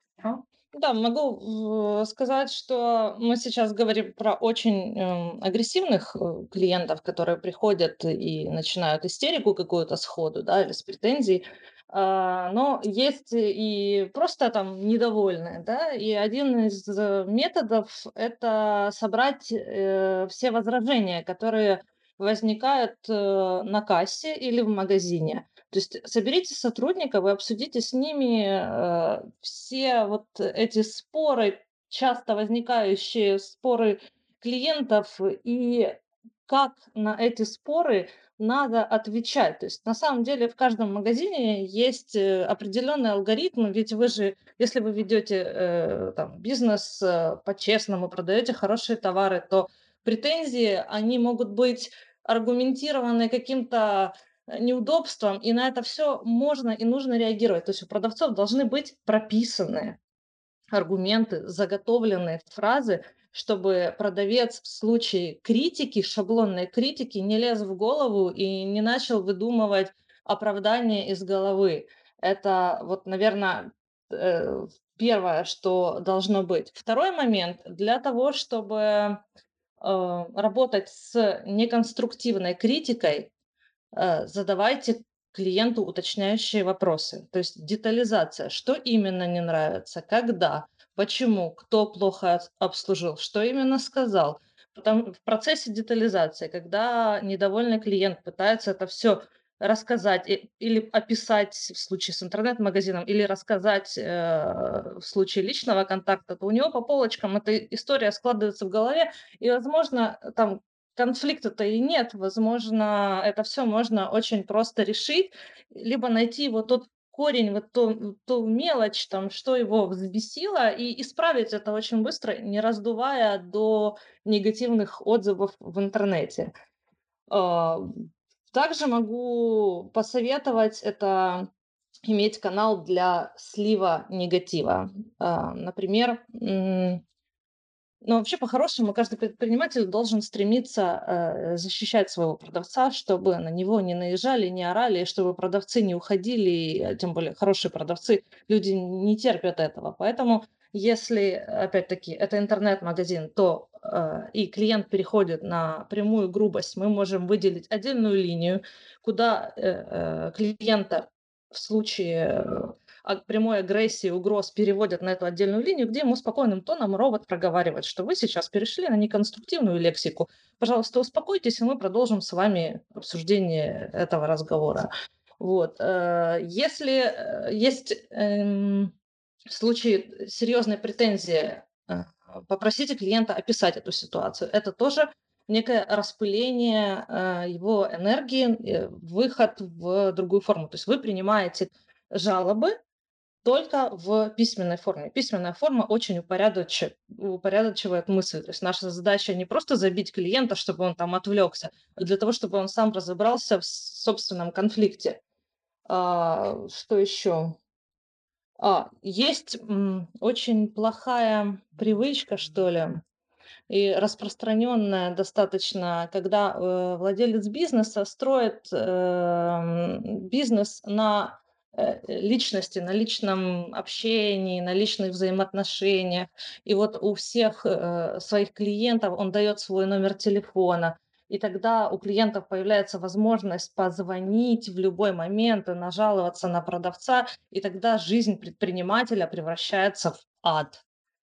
А, в таких случаях, ну, если бизнес вырос, и вы устали от этих постоянных звонков, или просто, что вам можно в любой момент дозвониться и высказать свое фэ, негодование, там, еще какие-то, ну, конечно, надо как-то, э, грубо говоря, менять номер телефона, вот, и выделять отдельный номер для того, чтобы туда могли позвонить и высказать э, свои предложения и пожелания.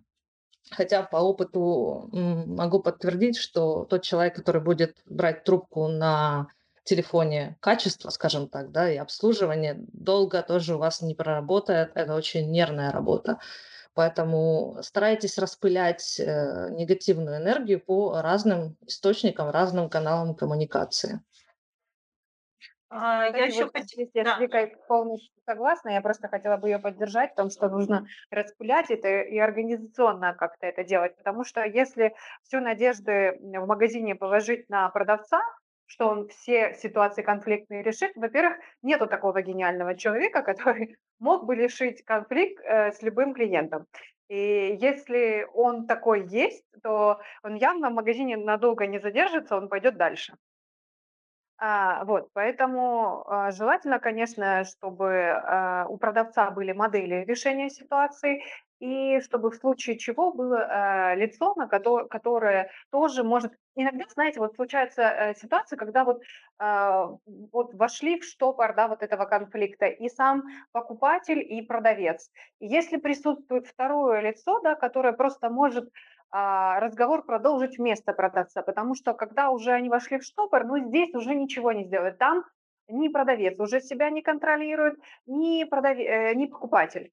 Э, Поэтому иногда важно, чтобы а, у конфликте мог поговорить другой человек, уже не заинтересованный, и он не будет предметом вот этого объектом ненависти, да, уже, которые не воспринимаются, от которого не воспринимаются никакие слова, а, никакие предложения, даже разумные, даже выгодные для самого покупателя.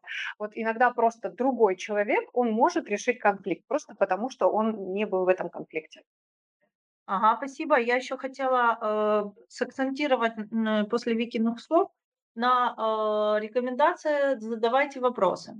А, Это, кстати говоря, и в риторике очень классная штука. Иногда это даже жестко советуют делать эм, специалисты там, по ораторскому мастерству. Да, э, вообще, в принципе, вопросы это волшебная штука. Если вы, ну, так, кому-то интересна эта тема, можно почитать об этом. Очень много есть э, грамотных статей, написанных и книг, как, задавать вообще правильный вопрос. С журналистов, конечно, там те, кто ну, с этим постоянно работает, но я думаю, что для бизнеса это тоже не будет э, лишним, потому что иногда правильный вопрос, он может э, поставить там, человека в тупик или угомонить его. Или, ну, вот Вика начала это проговаривать, вот, э, что детализация, да, это первое, что вот э, действительно работает. Человек начинает строить сам логическую цепочку, не слушать ваши логические аргументы в данном случае, а строить сам свою логическую цепочку. И там на этой логической цепочке он сам обнаруживает, возможно, где-то, ну, там, свою неправоту или какие-то там нюансы, и вообще, в принципе, он успокаивается. Но вот есть такие там манипулятивные вопросы, например, а, в риторике, которые можно задавать. Там, например, конкретизируйте, пожалуйста, что вы имеете в виду, да? И человек там пятый раз уже повторяю, вы тоже говорили об этом, я этим, кстати, часто грешу и пользуюсь. Человек уже устает просто объяснять, но он, но он пытается действительно донести свою мысль, да, и он успокаивается и, и устает вообще что-либо говорить. И в этом, ну, пожалуйста, уточните еще, кто конкретно, как конкретно это происходило, где это было, да, Э, там, а что, ну, что конкретно вы имеете в виду? Вот вы сейчас говорите, да, что меня там, не знаю, там обидели, оскорбили. Как это, ну, как это произошло, какими словами? Ну, то есть э, в любом случае наводящие вопросы, огромное количество разных наводящих вопросов, оно человека, ну, как говорится, выводит, э, как правило, из иррационального состояния, если это там не псих, да, но мы уже проговорили, а, Вика уже говорила, что с психами это все-таки задача психиатров. Тут, то есть тут лучше ну, быть осторожнее. Мы не совсем умеем, как с этим работать. Вот, поэтому, э, если это, ну, адекватный и достаточный человек, просто у него действительно претензии, да, то вопросы в этом плане очень сильно помогают. Вот э, смотрите, что еще я хотела проговорить вот из важного, да. Перечень огромный, и я, наверное, даже его про проговорю потом в конце, что, ну, как мы говорили, эм, для предпринимателей, чтобы была пе перечень каких-то вопросов, по которым может возникать возмущение у клиентов, да, чтобы заранее проговорить с продавцами, и чтобы этого не было. Но все таки есть некоторые, которые требуют особого подхода. Вот один из них интересный, который я уже анонсировала, э, я записала себе как "не могу пройти в проходе". Вот. Это достаточно частая жалоба, э, что стоят какие-то тачки, когда загружают там товар, особенно в продуктовых магазинах.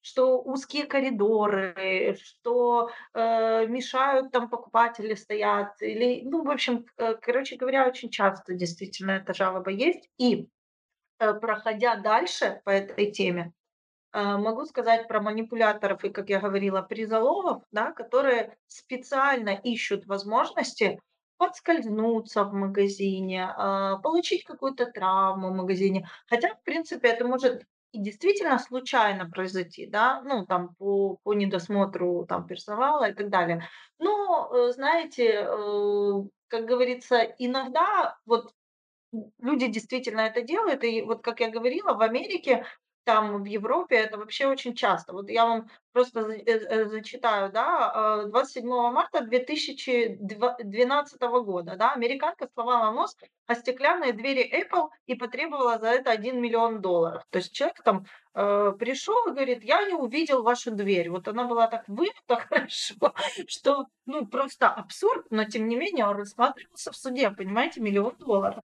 Вот, э, и, э, как бы, э, у нас это кажется, каким-то, ну, вообще абсурдом, но тем не менее читаю вам, вторую новость, которая уже была в сентябре 2020 года, о том, как, магазин АТБ выплатил, это действительно было, женщине, сколько там, 76 тысяч гривен, ам, компенсации, потому что она поломала позвоночник когда споткнулась на каком-то там разлитом масле или что-то такое, в общем, э, и суд действительно удовлетворил ее иск. То есть э, у нас есть всегда, мы понимаем, э, в магазинах такая опасность, что кто-то там себя повредит или что-то там да, произойдет, вот, и ну, магазину будут выставлены претензии.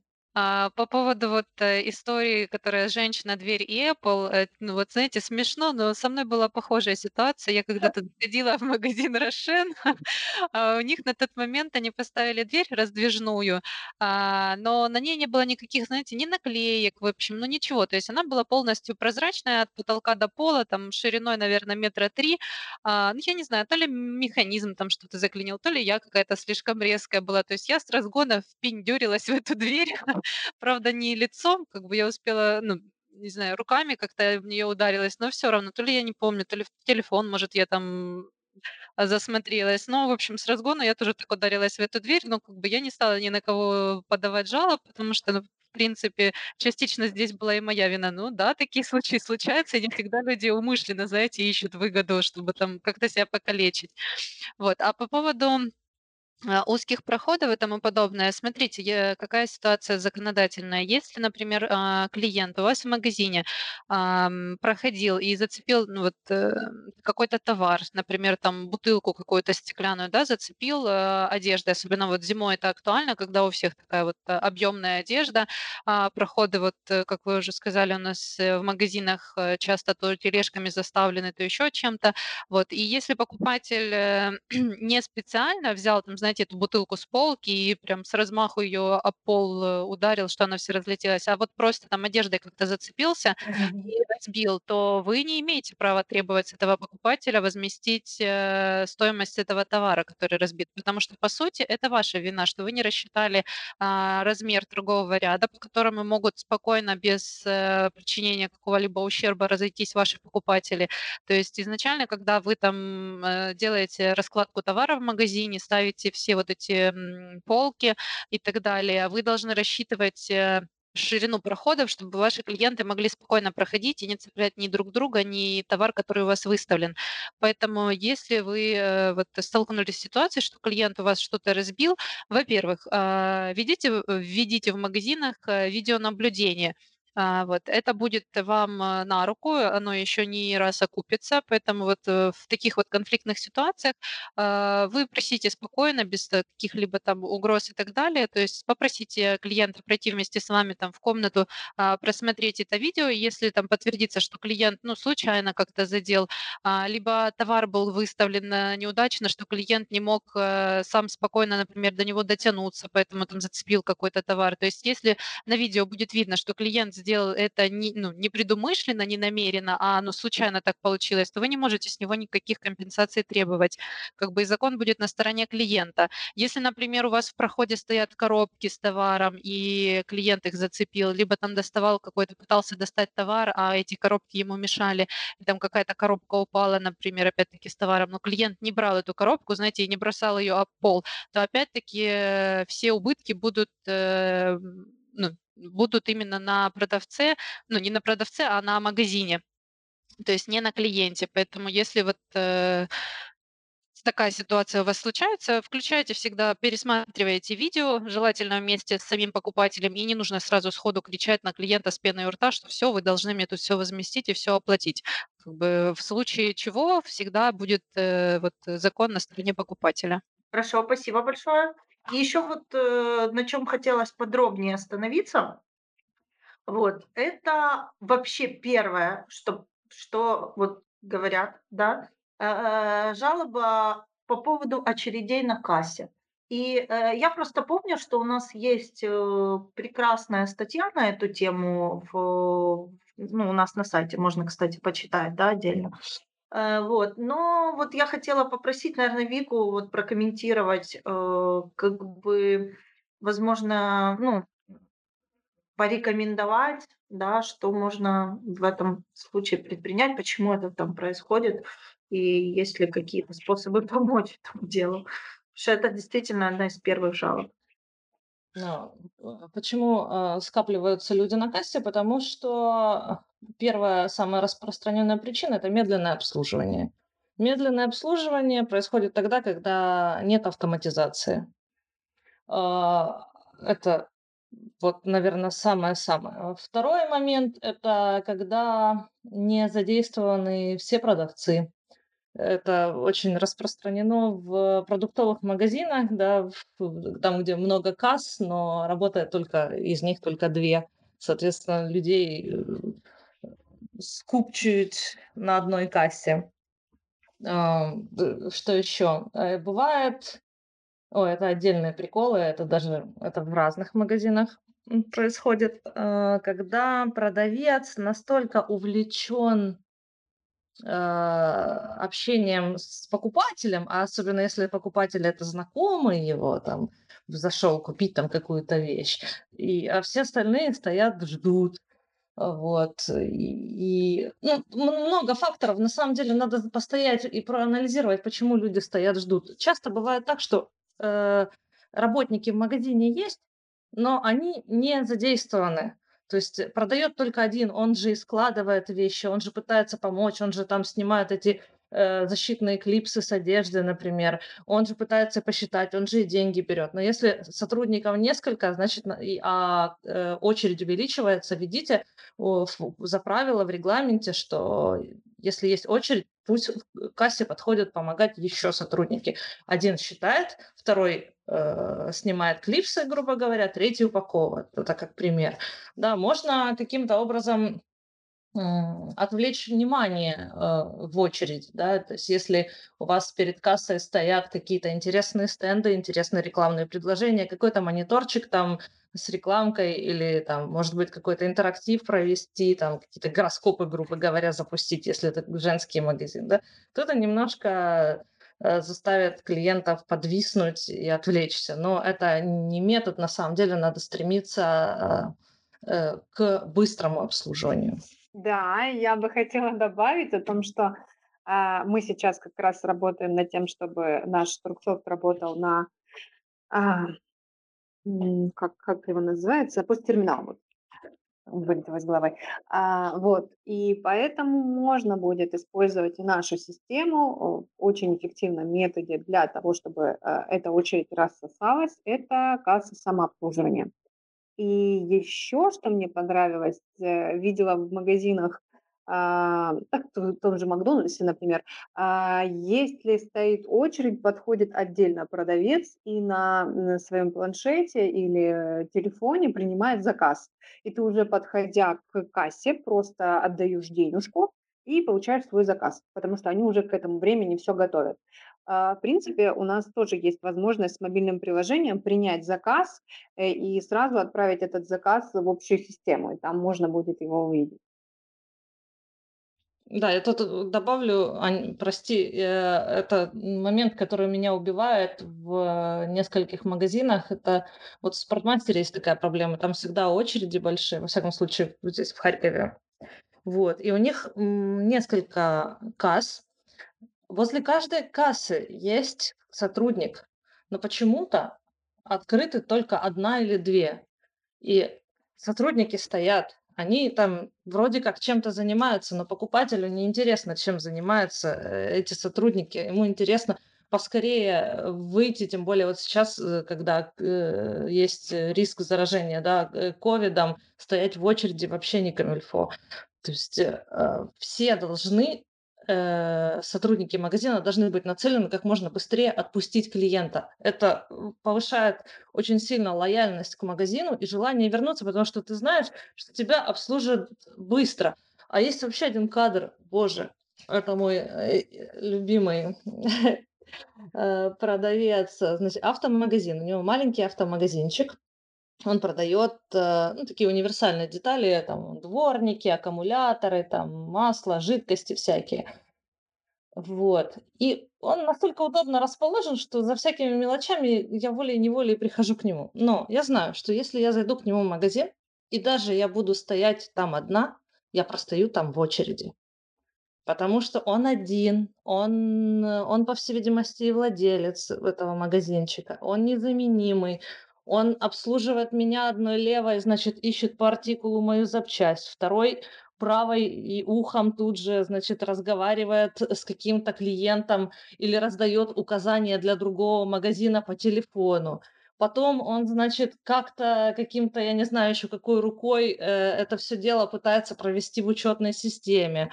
Потом, значит, долго сомневается, рассуждает в голос. Но вот, вот эти вот все вещи, они, они есть, и их надо подмечать. И, а, и к сожалению, владельцы бизнеса стараются, э, ну, не считают это недостатком. То есть то, что они такие деятельные, там, то, что они все там, все замученные, все в мыле, то это почему-то воспринимается как плюс, а не как минус. А человек, а я стою и минут пять жду, пока он мне выберет дворники. Понимаешь, не 5, может даже и 10. У меня такой крик души уже просто, честное слово. А, или еще та же история про очереди. Это тоже, э, в принципе, опосредованно относится к нашей теме, то есть это вызывает мое негодование и мою панику. Это когда такое э, один, одна большая комната, э, э, помещение магазина, да, в нем отдел, например, там круп, отдел мяса, отдел салатиков на развес, там отдел алкогольных напитков. В каждом отделе по, од... по одному, по два продавца. Но есть там самый распространенный отдел какой-нибудь готовой еды или колбасы, не знаю чего. И очередь там. То есть все э, четыре продавца курят, один в мыле. Очередь у него. Ну подойдите вы, блин, да помогите ему, сделайте что-нибудь как-то, рассосредоточьте, у вас же несколько касс. Тем более, когда так много касс, то, скорее всего, база данных одна. Вы можете продать товар из э, не своего отдела, теоретически, если у вас так настроено, по-хорошему, чтобы такая возможность была, особенно если образуются очереди. Вот это выбешивает жутко. Говорю, по поводу очередей на кассе, это, знаете, еще часто делают как маркетинговую уловку, то есть ставят на кассе какие-то вот прикассовые вот эти там сладости, ну, какую-то мелочевку ставят э, возле кассы, и тем самым, ну, даже бывает искусственно создают очереди, просто чтобы увеличить средний чек в магазине. То есть э, пока человек стоит на кассе, он волей-неволей начинает рассматривать этот товар, который находится в прикассовой зоне, и ну, чаще всего какую-то там ненужную себе мелочевку, но возьмет. И так иногда бывает, магазины пытаются даже увеличить свой средний чек. Я, конечно, не считаю это правильным, но такое бывает. Ну, сейчас, мне кажется, это не совсем актуально, потому что социальная дистанция во многих магазинах полтора метра, и об этом написано, и стоять в этой прикассовой зоне, где находится этот товар, уже как бы не представляется возможным, либо эту прикассовую зону нужно растянуть на много метров. И да, когда создается очередь, конечно, это неприятно. Я хотела дополнить э, вот список прегрешений продавцов, когда вот они прям ведут к конфликту, когда э, два продавца рядом находятся, и они начинают беседу. Э, ты стоишь в очереди, ты понимаешь, что они медленнее работают именно по той причине, что они сейчас разговаривают о своих семейных делах, а, о клиентах каких-то, о складе. Да, и ты стоишь и думаешь, э, как бы это все можно решить, вот когда здесь меня не будет. Я не хочу это все слышать. У меня был когда-то момент, что я стояла на кассе в Макдональдсе, девушка стояла, кассирша флиртовала с мальчиком, соседним кассиром. Возмущений моих просто не было предела. Я ждала 10 минут. Я никогда на кассе в Макдональдсе так долго не стояла. Они славятся своим быстрым обслуживанием. А, и вот, вот этот именно момент был, а, возможно, причиной конфликта, когда я могла написать там, я не знаю, подать жалобу, где там у них там можно было оставить это сообщение, было давным-давно. Вот, поэтому я еще не знала, как поступить в тот момент. Да, Вик. Так, это знаешь, оцепили. А есть схема э, бизнеса, это вот есть в сервисных центрах такое, например, когда э, магазин компьютерной техники и сервисный центр. И, не дай бог, они находятся в разных помещениях. И, короче, фишка следующая. Ты приходишь, э, например, э, забирать э, отремонтированный свой ноутбук из сервисного центра. Они тебе дают бумажечку. Ты с этой бумажечкой, как горный козел, короче, бежишь в другое место на кассу, где это, это можно оплатить. Бежишь, значит, стоишь возле кассы, там, естественно, в кассе стоит кто-то другой, покупает какие-нибудь наушники, стоишь, оплачиваешь это все, тебе там оплачивают, потом ты возвращаешься, скачешь в этот сервисный центр. То есть вот это тоже этот момент разделения э, совершенно мне непонятной э, цепочки, когда ты заставляешь клиента для того, чтобы оплатить платить, это святое, куда-то бежать, при, прикладывать какие-то особенные усилия, э, ну, это очень э, отталкивает. Я, например, ну, прекращаю посещать такие места, потому что есть альтернативы, где можно сделать все гораздо быстрее. Да, Ань. Это подобная ситуация у меня была в Фокстроте. Я заказала через интернет, э, ну, там, плойку для волос. А, получается, у меня есть интернет-заказ. Я э, выбрала форму оплаты наличными. Как бы а у меня сам магазин не так далеко, думаю, как раз вот мне удобно было там после работы заехать, забрать. А вот э, прихожу я в магазин, подхожу на кассу, говорю, у меня интернет-заказ, как мне его получить? То есть я рассчитываю, что я подойду на кассу, мой заказ уже будет как бы это не крупногабаритная техника, это ж вот маленькая коробочка. Ну, я рассчитываю, что я подойду на кассу, мне его выдадут, сразу при мне проверят, я оплачу и со спокойной душой пойду. Чтобы вы понимали, у меня вот чтобы забрать мой интернет-заказ, маленькую коробочку, я, наверное, полчаса провела в этом магазине. Я пришла, подошла на кассу, на кассе уже стояли э, люди, что-то там рассчитывались. А, то есть я подождала, пока они оплатят свой заказ. Потом я спросила у кассира, она мне распечатала какой-то даже не товарную накладную, в общем, какую-то она мне бумажку непонятную распечатала. Сказала найти а, сотрудника магазина. То есть я бегала по всему магазину как дурочка, искала свободного сотрудника, потому что а, вечером люди после работы приходят, особенно вот там посмотреть какую-то крупную технику, знаете, это занимает не три секунды. То есть я ждала, пока освободится какой-то консультант. Э, нашла консультанта, подошла к нему, даю ему эту бумажку. Он мне говорит, а что вы ко мне пришли? Как бы он должен быть на кассе, ваш заказ. Но пойдемте, я вам выдам другой. Знаете, мы с ним ходили по магазину, искали вот тот заказ, который я себе заказала через интернет-магазин. Мы его нашли. Потом он говорит, а вы еще не оплатили его? Так идите на кассу оплачивайте. У меня уже именно закипают мозги. Думаю, в смысле? Я на кассе получила эту бумажку. Почему мне сразу не сказали оплатить ее? Я опять подошла на кассу, опять отстояла очередь, потому что там люди проверяли какую-то свою технику, заполняли гарантийные талоны, это тоже как бы не быстро. А, оплатила этот заказ. Потом мне говорят, а, вы, а где ваш заказ? Почему вы его не забрали? Почему вы его еще не проверили? Идите проверяйте. Просто я уже стояла, думаю, господи, зачем все так усложнять? Почему это нельзя сделать более как-то автоматизированно и продуманно? Я же говорю, я как-то как сумасшедшая какая-то бегала по этому магазину. Еще была как раз зима, верхняя одежда, в магазине тепло, ты уже бегаешь, тебе жарко, у тебя же нервы на пределе, и у них вот эта вот размеренная какая-то непонятная схема работы, ну, просто которая выносит мозг. Поэтому, пожалуйста, улучшите свои процессы, вот особенно если это интернет-заказы, минимальное количество контактов сделайте, чтобы покупатель мог прийти и забрать свой товар. Делайте феерично. Да. Это феерично, конечно.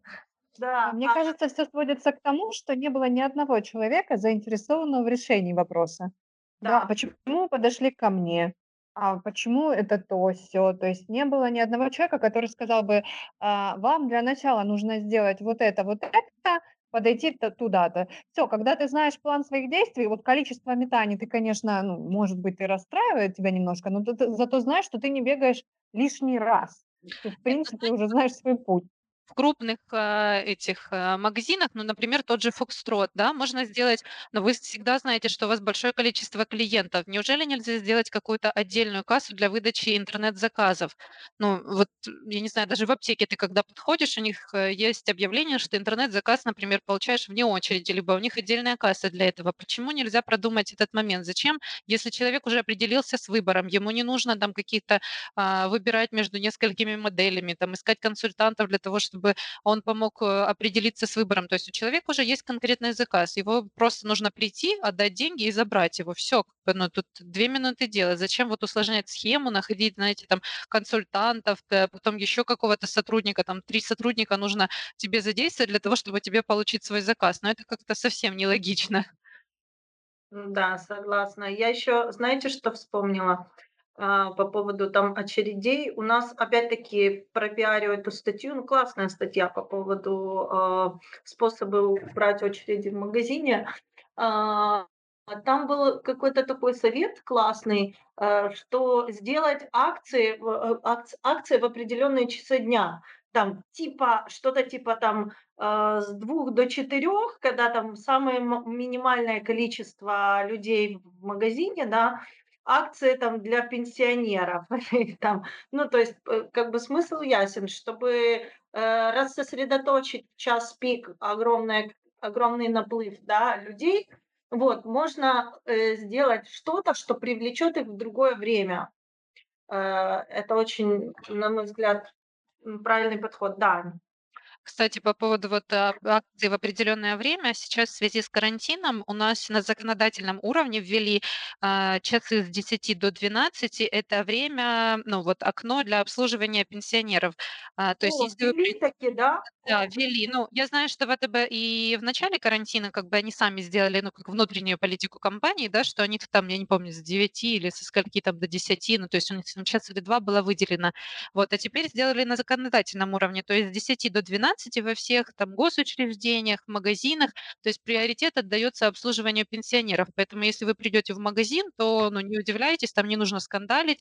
Как бы это сделали для того, чтобы защитить, в принципе, пенсионеров. И вот, э, в этот промежуток времени, а, если у вас там, например, родители уже пенсионного возраста, вы можете им сообщить, что у них есть, э, приоритет в обслуживании. Тем более вот эти всякие государственные там там админ-центры и так далее. То есть именно в этот промежуток времени пусть они идут, и, ну, тогда их обслужат, э, вне очереди. Мгм. Спасибо большое. Да, и, кстати говоря А, э, да, Вик, что-то хотела? Да, ну, я хотела сказать, вот уж источник конфликтов как раз под нашу тему.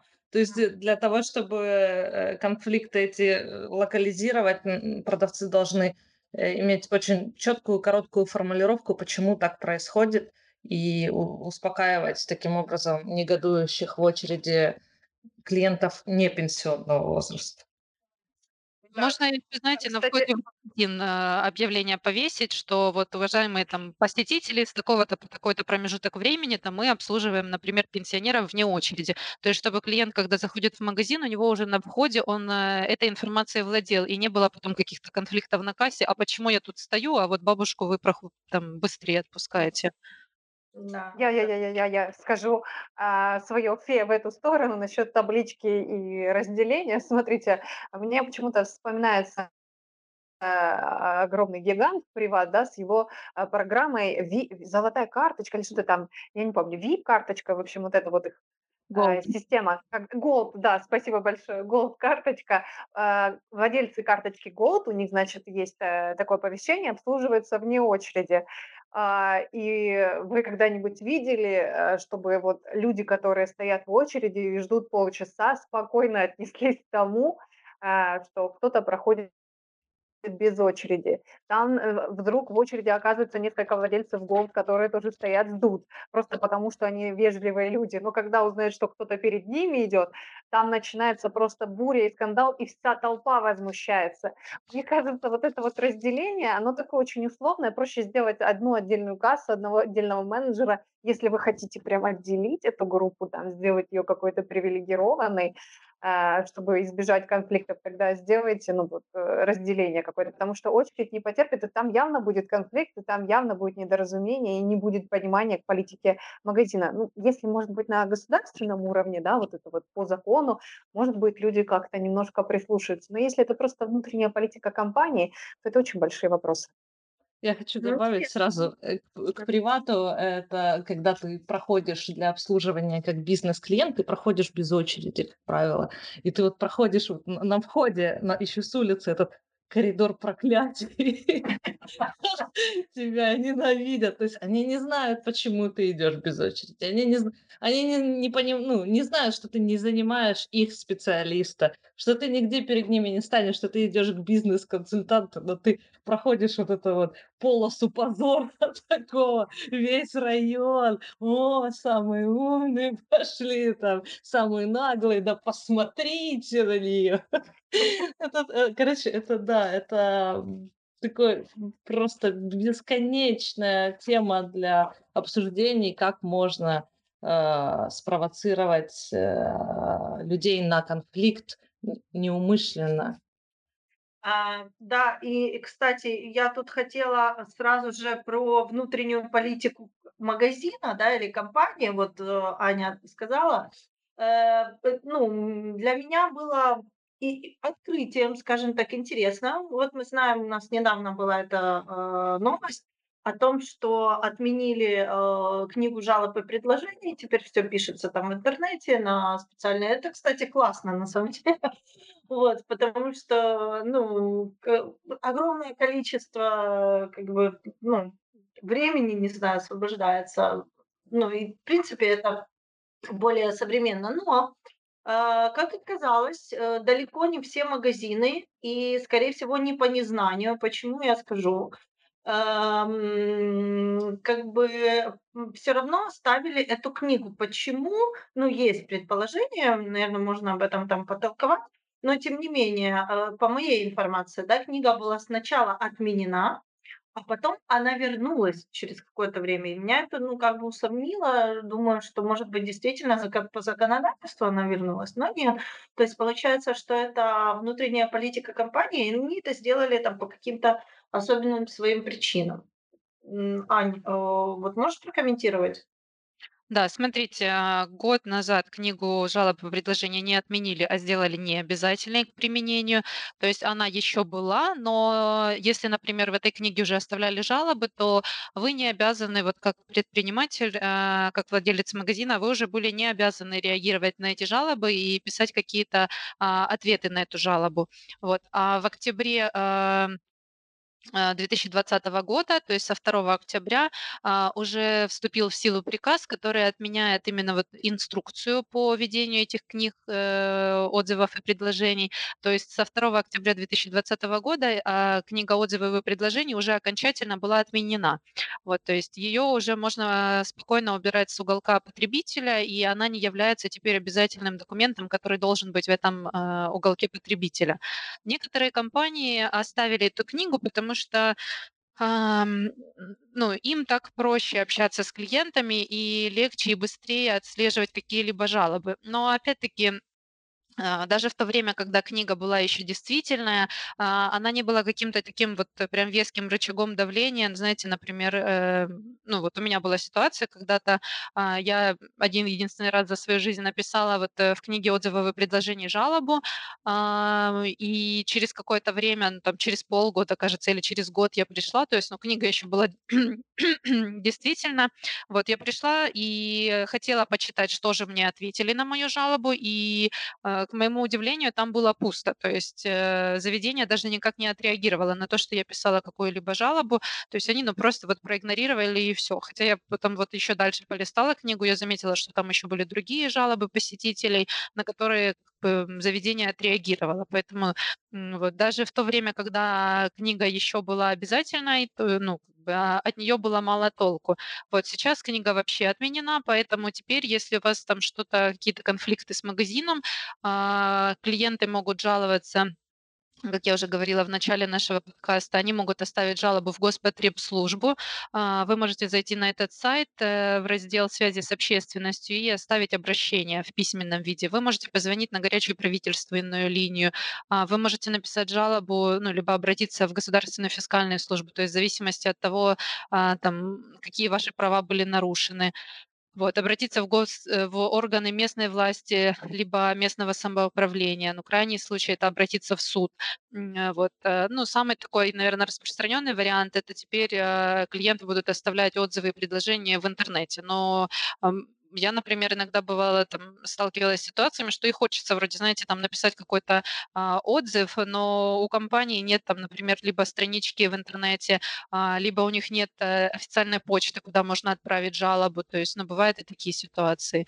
Вот, поэтому некоторые оставляют книгу жалоб, и если вот, э, например, там какие-то продуктовые магазины, к примеру, вот им проще э, решить этот весь конфликт сразу, то есть э, не доводить там, знаете, до налоговой, либо там до Господребслужбы, а ну, решить типа, этот конфликт, так сказать, на месте. То есть, э, ну, это более, так, знаете, безопасный, так сказать, вариант для магазинов. Поэтому, если у вас есть книга жалоб и предложений в магазине, то вы ее не обязаны выбрасывать, ну, вы можете ее оставить, в принципе, вас за это никто не поругает, не накажет, вот, и, ну, таким образом вы можете не доводить э, там клиентов до какой-то критической точки, чтобы они там пошли уже в государственные там службы на вас жаловаться.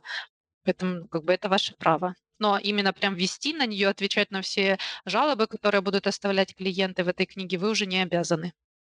Угу. Хорошо. Спасибо большое. Э, ну, смотрите, я обещала огласить, как говорится, весь список, но буду оглашать не все, не весь список, буду оглашать только определенные, эм, ну, на мой взгляд, наверное, лично на мой взгляд, э, такие стоящие внимания какие-то моменты. Вот, э, есть абсурдные абсолютно, но почему я буду о них говорить? Потому что э, они на самом деле просто их можно избежать легко, если знать о них и ну, вовремя как бы эту проблему решить э, как бы до, до ее до появления жалобы. Вот. У вас, если появятся просто комментарии какие-то по какому-то из пунктов, вот, вы себе там пометьте и потом прокомментируем. Хорошо, я просто списком там прочитаю, то, что я собрала. Вот, ну, очереди на кассе мы уже проговорили. Некачественный просроченный товар. Вот, э, вот мне кажется, э, требует внимания. Потом э, гнилые овощи и фрукты. Все мы знаем, что есть э, специальные там уценки. Эти фрукты лежат там на, ну, как бы с, с какой-то там скидкой, а есть такие, что без скидки они все равно портятся и не успевают там этот товар там убрать или уценить. Ну, то есть такие вещи возникают. Грубость персонала мы проговорили, но тут проговаривать, не проговаривать. А, потом посещение без маски. А, очень интересный, абсолютно абсурдный, но интересный то, что говорят, что часто охрана следит за покупателями в торговом зале, вот когда есть ну, большой да, магазин, Э, и они там по рации передают какую-то друг другу информацию, там, если у них возникают какие-то там сомнения или подозрения, не знаю. И когда покупатели э, слышат об этом, ну, кстати, опять-таки, зачем бы им слушать, может, у них действительно злой умысел, поэтому вот, они идут и жалуются, что, мол, за ними следят охранники. Вот, ну вот интересно, да. Потом не могу пройти проходе или бутылка плохо стояла и так далее. Э, это мы тоже немножко проговорили. Э, товар не на своем месте, ценники не на том товаре. Э, да, ну, уже немножко проговорили, что если не соответствует, да, цена, а очень часто, особенно с, пожилыми людьми, которые, ну, они ж марки там могут не различать или, ну, не прочитать там правильно, э, допустим, они берут э, товар, который дешевле, ну, написано мука, ну, не там, ну, мука, да, а тут стоит товар, который чуть дешевле, чуть дороже, э, и они взяли его, а потом начинают ругаться, что он стоял на месте более дорогостоящего, хотя там все в порядке, как бы с ценами, но они просто сами не совсем там разобрались, какой товар, да, но они предъявляют претензии, мол, у вас товар не на правильном месте. Э, потом э, касса самообслуживания, а, опять-таки, не все умеют ею пользоваться, это удобно, но в основном молодые, там, которые сами могут разобраться. Пожилые люди, ну, или люди там цифровые, как я, идиоты, вот, они а, сами разобраться не могут, не хватает специалистов, чтобы им объяснить, они начинают возмущаться, вот, что большие очереди, им хочется на кассу самообслуживания, но как себя самообслужить, они не знают. А вот, а, потом вообще помочь при выборе товара, да, очень многие покупатели вот хотят, чтобы им помогали срочно-срочно вот выбрать конкретный товар или там прочитать или еще что-то. Вот не знаю, насколько обязаны да, в каком-то конкретном магазине это делать, но тем не менее многие покупатели считают, что все обязаны. Вот. Дорожки зимой, вот это то, о чем я говорила, а, очень интересно. Ну, то есть, если это предупредить, да, посыпать там каким-то там песочком, да, что когда подходит клиент и жалуется, что ему скользко, да, ну, можно обратить внимание, что мы посыпали сегодня. Да, спасибо большое, видимо, недостаточно, посыпем еще, но по крайней мере, э, ну, это уже наглядный факт, да, того, что вы о нем позаботились. Вот, и он подскользнулся, ну, как бы, да, со всяким бывает, но тем не менее вы не оставили без внимания. Вот, потом машины с товаром, которые загораживают, понимаете, там эти тропинки, особенно перед парковками, когда становится эта э, фура, э, люди там сильно ругаются, они пытаются ее обойти, а там проезжая часть, в общем, целая проблема. А, вот, э, потом попрошайки возле магазинов тоже очень интересно. Многие, эм, ну, мы знаем, попрошайки сидят и прямо по магазинам просят это, не знаю, насколько компетенция магазина и вообще насколько охрана может или должна их там ходить гонять, но тем не менее а, покупатели жалуются. Вот. Многие жалуются, ну это про Киев, опять-таки, как мы выяснили только, а, что после 23 не продается алкоголь, там до 10, по-моему. Вот. А, хотя это на законодательном уровне, тем не менее, все жалуются, что ж вы такие плохие, не продаете алкоголь. Э, так, несоответствие ценников проговорили. Э, закончился акционный товар. Вот. Что ж такое у вас так мало акционного товара? Либо э, товар, э, акционный товар э, вот в одни руки ограничен. Знаете, так часто бывает, когда там три или пять штук можно только взять, и начинается скандал, почему именно так.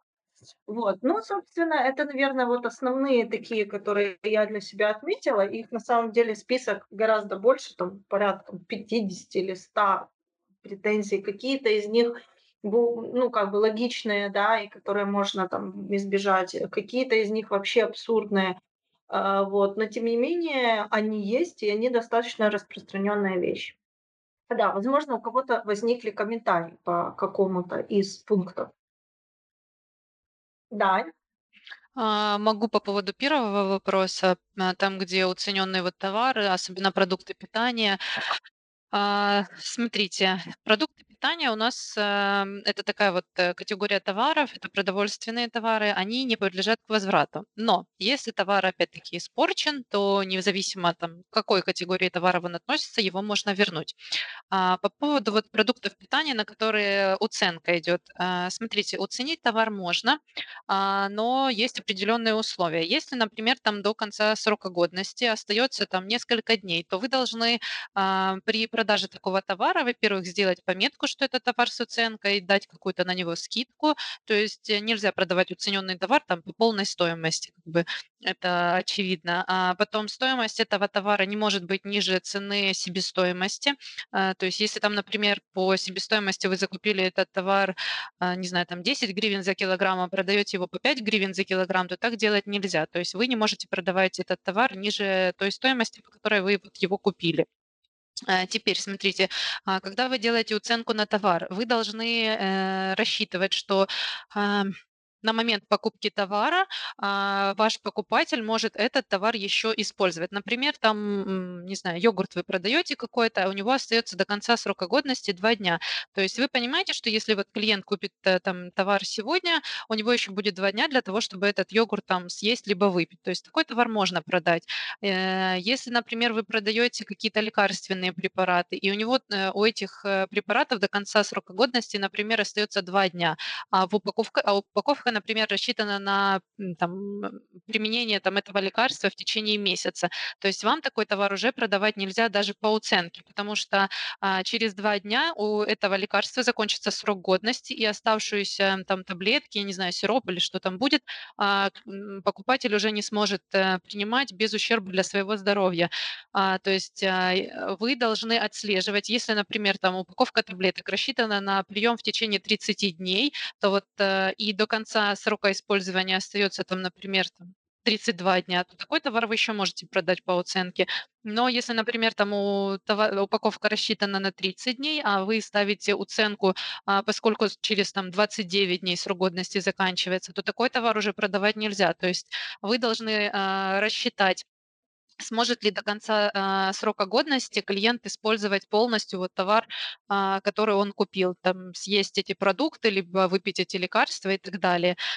А потом по поводу, ам, я не помню, был вопрос или нет, а, уценка там, например, на овощи, фрукты. Вот иногда в магазинах часто бывает такое, что продаются товары, например, там бананы, либо яблоки, которые там уже наполовину сгнили, знаете, либо которые вот там а, пол яблока обрезали гнилушку, а половинку продают. А, вообще такие товары а, запрещены к продаже. То есть есть у нас эм, продукты первый сорт и второй сорт. А, первый сорт это товары, которые вот прям в идеальном состоянии, например, там яблоки без каких-либо дефектов. Второй сорт это яблоки, которые, а, например, там в магазине пару дней полежали, либо во время транспортировки немножко примялись, э, либо там есть где-то а, червячком подъедено, но на качество товара это никак не влияет, он не порченный, он не гнилой, такие товары можно продавать. Если товар уже начал э, портиться, именно вот э, гнить, либо там э, не знаю, во время транспортировки там раздавился, как-то слишком там придавился, то такие товары уже нельзя продавать, их нужно списывать. Хотя у нас многие супермаркеты этим грешат и часто ставят на, ну, на них якобы оценку. Такие товары на самом деле продавать нельзя. То есть вы должны составить акт списания и этот товар списать и позаботиться о его а, либо возврате поставщику, либо о его утилизации. У меня есть краткие мысли по поводу акционного товара и того, что он закончился. Э, хорошо бы на этот случай, конечно же, пользоваться аналитикой, так как мы об этом говорили в многих подкастах, чтобы такой ситуации вообще не было, избежать ее. Но если она возникла, то можно заказать, э, сделать подзаказ. Иногда людям а, важен не столько скидка, а сам именно товар был интересен, можно будет обсудить с ними какую-то индивидуальную скидку, а, если вы не хотите потерять этого клиента. Если а, мы говорим о массовом, да, таким обращении и лю- людей, которые больше заинтересованы в скидке именно по этому товару, то желательно, конечно, чтобы был еще какой-то аналог, который может продавец предложить, что, да, к сожалению, вот сейчас этот акционный товар очень популярен, сейчас он закончился, пользуется там огромным спросом, и вот э, со дня на день ждем там еще поставку, например, например, если она, конечно, будет. А, но там э, прошу обратить внимание и а, предложить выбор еще товаров, которые также идут со скидкой. Возможно, в этот момент вы просто удовлетворите их спрос именно вот этими вот предложенными товарами. Мгм. Спасибо, Ань. А, да, еще по поводу продажи акционного товара. А, если, например, там клиента не устраивает никакой вот из вариантов, которые предложила Яна, а ему вот именно принципиально нужен был тот товар, и он начинает скандалить, вот там был какой-то из вопросов, почему такое ограниченное там количество товара, либо почему там только не больше, там, например, 5 единиц в руки. То есть, ну, вот здесь может быть клиенту, ну, просто, вот знаете, хочется поругаться. Вот в начале проведения каких-либо вот таких акций вам нужно будет распечатать и разместить у себя в магазине магазине можно, например, в том же уголке потребителя а, условия проведения акции. То есть это будет как э, договор э, купли-продажи вот, с конкретными условиями. И если клиент начинает возмущаться, то вы говорите, что вот у нас есть конкретные условия проведения акции. Это не то, что мы конкретно вам не хотим что-то продавать. А, и в этом договоре написать, там, например, какое количество товаров всего участвует в акции, сколько там, например, не знаю, там скидка у вас на утюги. То есть вы можете прописать, что в акции принимает участие там 100 утюгов. Вот после того, как они закончатся, акция будет, например, считаться там э, законченной, либо пока там не подвезется новый товар. А, точно так же прописать условия, сколько товара можно в одни руки. То есть вы должны предусмотреть заранее, какие могут возникнуть конфликтные эм, ситуации и прописать их в этом договоре. В принципе, он будет действовать точно так же, как договор оферты на сайте интернет-магазина. То есть вы э, клиентов уведомляете о конкретных условиях акции, о конкретной стоимости товара и, э, и так далее. И поэтому, если у вас какие-то клиенты будут приходить э, скандальные, вы можете спокойно им показывать вот этот договор, как бы и они могут либо принимать эти условия, либо не принимать и отказаться. Ну, Я бы подобралась уже к резюме нашего подкаста. Вот, да, и подытожила, эм, эм, дала бы какие-то конкретные практические советы, как противостоять вот э, иррациональному поведению покупателей в первую очередь. Мгм. А, да, то есть первое и самое важное, что нужно запомнить владельцу бизнеса и научить этому продавцов, это не конфликтовать. Как бы сильно не хотелось, не начинайте вторить, не начинайте э, вступать в конфронтацию и доказывать обратное. Там, ты дурак? Нет, я не дурак. Это, это ты дурак. Там, вот, вот это все. Это так делать просто надо немножко замолчать и выслушать, э, что говорит клиент. В принципе, очень полезно брать паузу. То есть он, он говорит, он высказывается, и, и такому человеку необходимо выплеснуть. Поэтому вы просто, просто молчите и слушайте или там фильтруйте, как-то логически цепляйтесь за слова, что хочет донести клиент, не перебивайте его. Э, Вот. э, э, Если Естественно, первое желание– это логическими доводами объяснить ваш бизнес-процесс, почему так произошло, почему клиент э, зол и что, что, что случилось. Если логика не работает, значит, она сейчас и не сработает. В таком случае необходимо рассеропить энергию клиента и Первый вариант– это переключить его на более э, квалифицированного специалиста или на другого человека, на администратора, а, не дай бог, конечно, на владельца бизнеса, ну там кто, кто есть, на другого человека, для того, чтобы тот человек уже в спокойной атмосфере э, поработал с клиентом и с его жалобой. Если это интернет-магазин, дайте возможность клиенту написать. То есть дайте ему э, то- источник связи с вами, с руководством, чтобы он это все логично расписал, и вы уже опираясь на каждое слово, а слово написанное, к нему можно присмотреться, перечитать, обратиться снова, проанализировать бизнес-процессы. Может быть, действительно вы где-то косячите, там что-то с логистикой, там не вовремя отправляете, не вовремя ля- доставляете товары и так далее. То есть клиент может указать вам на ваши ошибки, и, соответственно, это даже будет полезно, что ли. Если, кли- э, если вы действительно не правы, ну, согласитесь с этим. Примите это и не спорьте. Скажите, да, мы не правы, извините. Если вы можете как-то компенсировать свою неправоту, дать какой-то бонус, не поскупитесь, дайте, купите лояльность клиента таким образом. А, Учите продавцов работать с возражениями. Еще раз повторюсь, это очень важно. Как правило, претензии в магазинах шаблоны, то, что Наташа перечисляла, перечень э, нареканий стандартный, и э, с ними на- э, продавец должен уметь работать, как минимум их отражать и объяснять. Э, Так, эм, если вы не способны обучить продавцов, закажите тренинг. Один тренер обучит вашу группу, и они будут офигенно работать с покупателями, и это, в принципе, специалистов по работе с конфликтами сейчас достаточно много, и найти их не проблема. И даже в условиях пандемии можно соблюдать дистанцию и обучить продавцов работать с конфликтными клиентами. Э, можно, это, вот, это мой любимый метод, если вы непосредственно работаете с клиентами как владелец бизнеса, обучить этому продавцов сложновато, объяснить принцип можно, но к этому надо как-то прийти, наверное. И если вы непосредственно работаете с клиентами и, кли... и очень болезненно воспринимаете их критику, воспринимаете критику на свой счет, э, используете так называемый метод выжженной земли. Э, что это означает? То есть вот эти все оскорбления, которые э, могут быть направлены в ваш адрес или в адрес вашего бизнеса, вашего ребенка, грубо говоря, да, вы по ним протопчитесь сперва сами.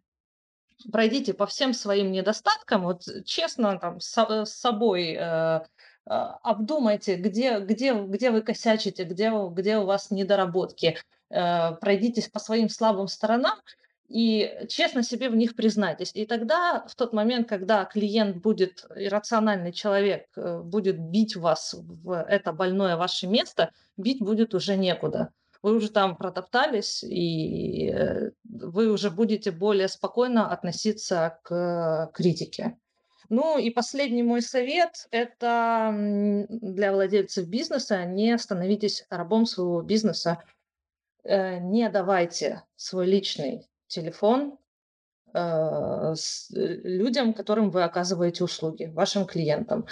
А, оставьте место для вашего собственного покоя, где вы можете обдумать ситуацию, и вас никто не будет теребонькать, там, пимкать во все эти чаты, выяснять там, там, алло, там, Олег, там, твои вообще обалдели, давай что-то делай с ними. Вот чтобы этого не было, оставьте себе место для покоя, ну, это как есть, это жизнь, блин.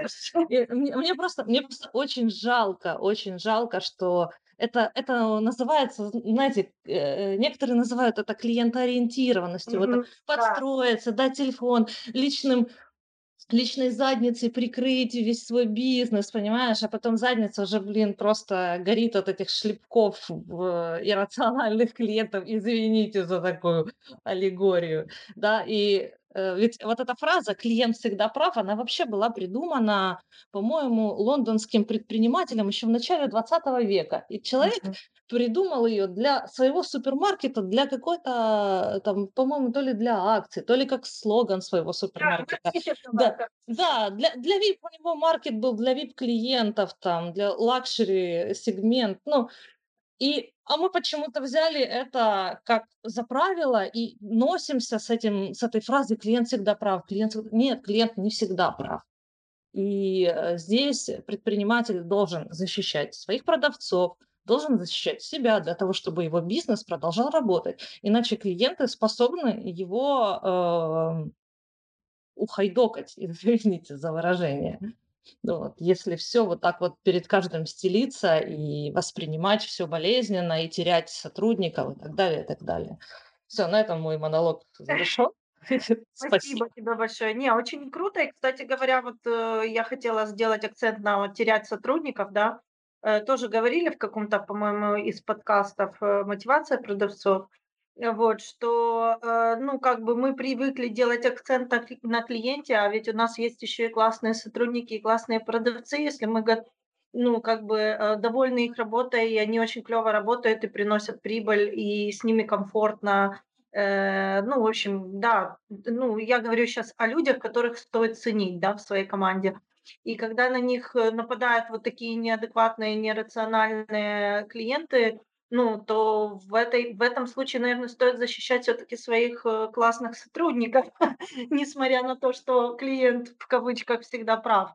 Потому что ну, эти люди на дороге не валяются, если они обидятся и уйдут в другое место, вам будет очень тяжело найти такого э, человека. А этот клиент, который иррациональный, ну, он и так для вас как бы не особо ценен, потому что он пришел подскандалить, и, скорее всего, это произошло Стоп. буквально один раз. Стоп. Но тут сложно сказать. Не особо ценен, особо ценен. Мне кажется, человек, который платит деньги, это все равно, ну, он делает приятную вещь, полезную вещь для бизнеса. Но когда он начинает его разрушать изнутри, Мгм. это уже другой момент, и не надо давать ему право это делать на самом Мгм. деле.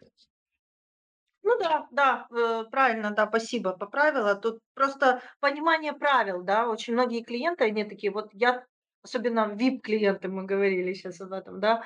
Вот я, я типа прав, я э, твои там, я почему посмеялась, ты когда сказала, Олег, там твои совсем там отбились от рук.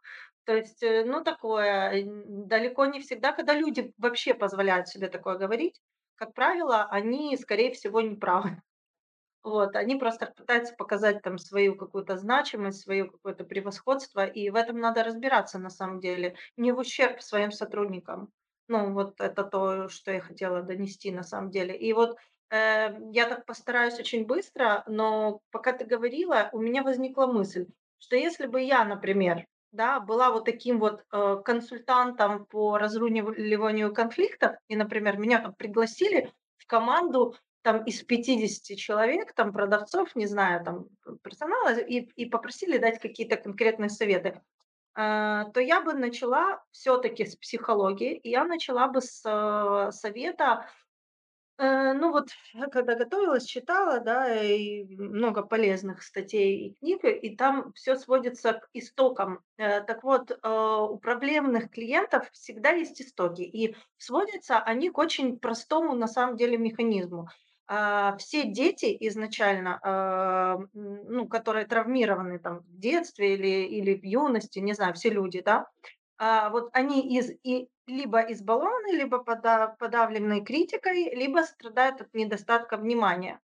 Когда они вырастают, они прев превращаются там в агрессоров, в там жертв, мучеников, манипуляторов, всезнаек, нытиков. Ну и сейчас мы сейчас говорим такими шаблонными фразами, но это просто чтобы было понятно. Да, всех этих людей, которые требуют себе повышенного внимания. Мы об этом тоже говорили сегодня не раз и э, требуют выброса этих эмоций. И если мы э, постараемся быть прежде всего хорошими психологами и сразу разобраться в том, какой человек перед нами стоит и почему он, то есть не сразу реагировать, вот Вика сказала взять паузу, да, паузу для чего взять? Для того, чтобы не сразу отреагировать да, на а, его посыл, а чтобы понять и разобраться, вслушаться в его слова, э, понять его эмоциональный посыл и э, и и определить, да, что же это за тип человека, почему он агрессирует или почему он ноет. Возможно, ему нужно просто погладить по головке, возможно, ему нужно просто дать, э, как бы какую-то скидку, не знаю, и внимание какое-то. Вот, э, либо ему просто надо дать выплеснуть свои эмоции. Но, а, вот я скажу по своему опыту, мне хуже всего с манипуляторами. Вот я ведусь на манипуляции, но все остальное мне легко. А вот, э, с манипуляторами мне очень сложно, потому что они начинают, э, целенаправленно добиваться. Они, как правило, знают, слабинку мою, что я, в принципе, иду всегда навстречу и пытаюсь как-то раз ну, как бы, э, компромиссный вариант найти. И они таким образом, наживаясь на этом, пытаются давить. Так вот, вы и свою психологическую черту должны знать, на что на вас возможно надавить. И в идеале, э, с ну, как говорится, скомплектоваться с кем-то, кто, э, скооперироваться с кем-то, кто не имеет такой черты. Либо делать это с двумя а, вашими продавцами. Например, один такой лояльный и прям весь коммуникабельный, а второй очень жесткий. И те вопросы, которые можно разрулить, э, диалогом и так далее, это вот как раз первый, да, который, ну, вот умеет, да, а, быть гибким и психологически подходить, да, к, эм, э, к клиентам и вообще, в принципе, конфликтам. А второй вот, э, когда вот нужно, вот первому уже нужна помощь, как говорится, когда, ну, тут уже не разрулится, ам, ну, какими-то гибкими подходами, да, то должен вступить в тему второй и сказать, значит так, вот жестко-жестко, вот у нас такие правила, и у нас все. Это, кстати говоря, работает. Я видела, как это работает, ну, правда, не в магазине, а вообще, в принципе, в команде продажников. И э, это на самом деле было круто, потому что каждый эм, человек, он имеет свои ценности, точно так же, как и свои пороки, о которых мы вот говорили сегодня много. Э, ну, ирра- иррациональные люди тоже имеют свои плюсы и имеют свои минусы. Точно так же, как и сотрудники. Поэтому для того, чтобы в этом разобраться, нужно включить в себе психолога. Прежде всего, это, ну, собственнику, как я считаю. А, Яна и Анечка, есть у вас какие-то подытоживания? Я бы добавила, что э, для продавцов очень ам, облегчила бы им задачу по а, работе вот э, с клиентами, как я уже говорила, очень часто там возвраты товаров происходят в магазине. Если вы распечатаете для своих продавцов конкретную пошаговую инструкцию, а, как проводить возврат, вообще какие товары можно возвращать, какие нельзя, в какие сроки и так далее, а, с ссылками на законы, то есть чтобы если э, э, продавец говорил, что я не могу вернуть вам товар по такой-то причине, вот э, в таком-то законе, там в таком-то пункте это написано, а, и он мог это озвучить клиенту, вот, то это, я думаю, намного упростит, во-первых, и работу самого продавца, а, то есть ему не нужно будет там в голове как-то хранить эту всю информацию, что можно возвращать, что нельзя.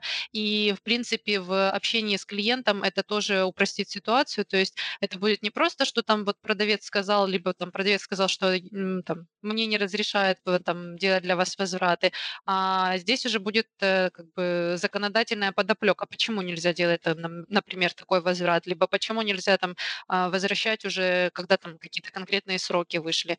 То есть если вы для своих продавцов подготовите такие вот э, распечатанные инструкции, я думаю, это тоже поможет э, избежать там в дальнейшем конфликтов. Мгм. Спасибо большое. И у меня коротко, я, Катя, присоединюсь насчет инструкции, не только к знанию да, того, что какие есть права у самого покупателя, потому что очень часто именно по незнанию продавцов э, прав э, с покупателей возникают конфликты, когда там человеку приходится доказывать, что он имеет право на возврат, там, прорываться с законами, там, кричать некрасивые скандалы устраивать магазины, которые не делает, э, не красит, скажем так, сам магазин. Э, вот, поэтому, да, нужно обязательно знать, э, законодательство для продавца в рамках его работы, естественно. И, э, что хотелось бы сказать, что еще нужна инструкция, как ему вести себя с э, конфликтными ситуациями. То есть, э, будет разбираться он, либо у них там будет какой-то, э, перечень действий, там написать заявление, там прийти завтра, будет ответственный менеджер, который с ним может поговорить. Если особенно человек на взводе, то эм, как бы с ситуацией тут э, ну, нужно подумать, да, варианты действий, которые нужно будет осуществить, потому что когда, допустим, продуктовый магазин и большая очередь, разбираться сейчас со скандальным клиентом, это потерять вот эту вот всю очередь людей или как минимум вызвать еще негатив с их стороны. А, Если мы говорим не о каких-то там а, ну, продуктовых, например, магазинах, а а, э, мы говорим там о там, магазинах одежды, обуви. У меня, например, созрел такой лайфхак. Мы говорили о том, что вот э, пусть э, сам владелец бизнеса разбирается с возражениями, да, это его детище, но не все владельцы достаточно как бы имеют время, да, на то, чтобы разбираться в этих тонкостях, или уже э, не знают этих возражений, которые, с которыми работают продавцы, возможно, просто не могут сами а, вот, э, собрать, а, скажем так, достойный ответ для того, чтобы его хватало и отвечать э, на этим возражениям на а, ну, в общем, на критику, э, покупателей. Поэтому у меня вдруг возник лайфхак, потому что большие крупные компании, которые нанимают операторов в колл-центры, они их обычно обучают работе с критикой. А, и обычно там проводится достаточно большое количество мастер-классов по этому поводу. Многие студенты проходят такую работу, поэтому если а, в резюме у продавца есть такой опыт, они обычно указывают все свои э, конференции, все семинары, которые они проходят по этому поводу, можно обращать на это внимание при э, наборе персонала, потому что это будет как раз отличный плюс галочка, э, потому что человек имеет уже опыт э, работы с такими клиентами. Э, Тема очень интересная. Э, Я думаю, что мы могли бы говорить на нее еще долго. А, Ну, пусть останется загадка. Вот, э, значит, э, если у вас возникают какие-то вопросы, вы всегда можете писать нам, звонить, задавать любые вопросы. А, под подкастом мы будем пробовать отвечать. Читайте, пожалуйста, наши статьи. У нас очень много сме на смежные темы. Нету такой статьи, которая называется "Клиент не всегда прав", но есть смежные статьи, а, интересные. И вообще, в принципе, в разделе "Статьи для бизнеса" много интересного есть. Статья выйдет вместе с подкастом. О, отлично! О, спровоцировала. И я свои 5 копеек по поводу возвратов. У нас есть на сайте, э, прям статья так и называется "Инструкция для продавцов", там "Возврат товара. Инструкция для продавцов", как-то так. Там есть, э, именно пошагово, что должен сделать продавец, вот, э, какие там законодательные акты это регулируют, возврат. Поэтому если вы все-таки решитесь помочь, э, вашим продавцам, заходите к нам на сайт, можете прям с сайта распечатать. Думаю, она вам будет очень полезна. Круто. В общем, информации море. А, мы стараемся, чтобы она была максимально полезной для наших предпринимателей. А вот. Ну, если у вас есть какие-то а, отдельные темы, которые вам хотелось бы озвучить, тоже пишите, звоните, сообщайте. Мы попробуем на эту тему поговорить. Вот, я э, говорю огромное спасибо сегодня всем участникам за наш фундаментальный подкаст большой и объемный, с кучей полезной информации. И прощаюсь до следующего раза. Пока-пока.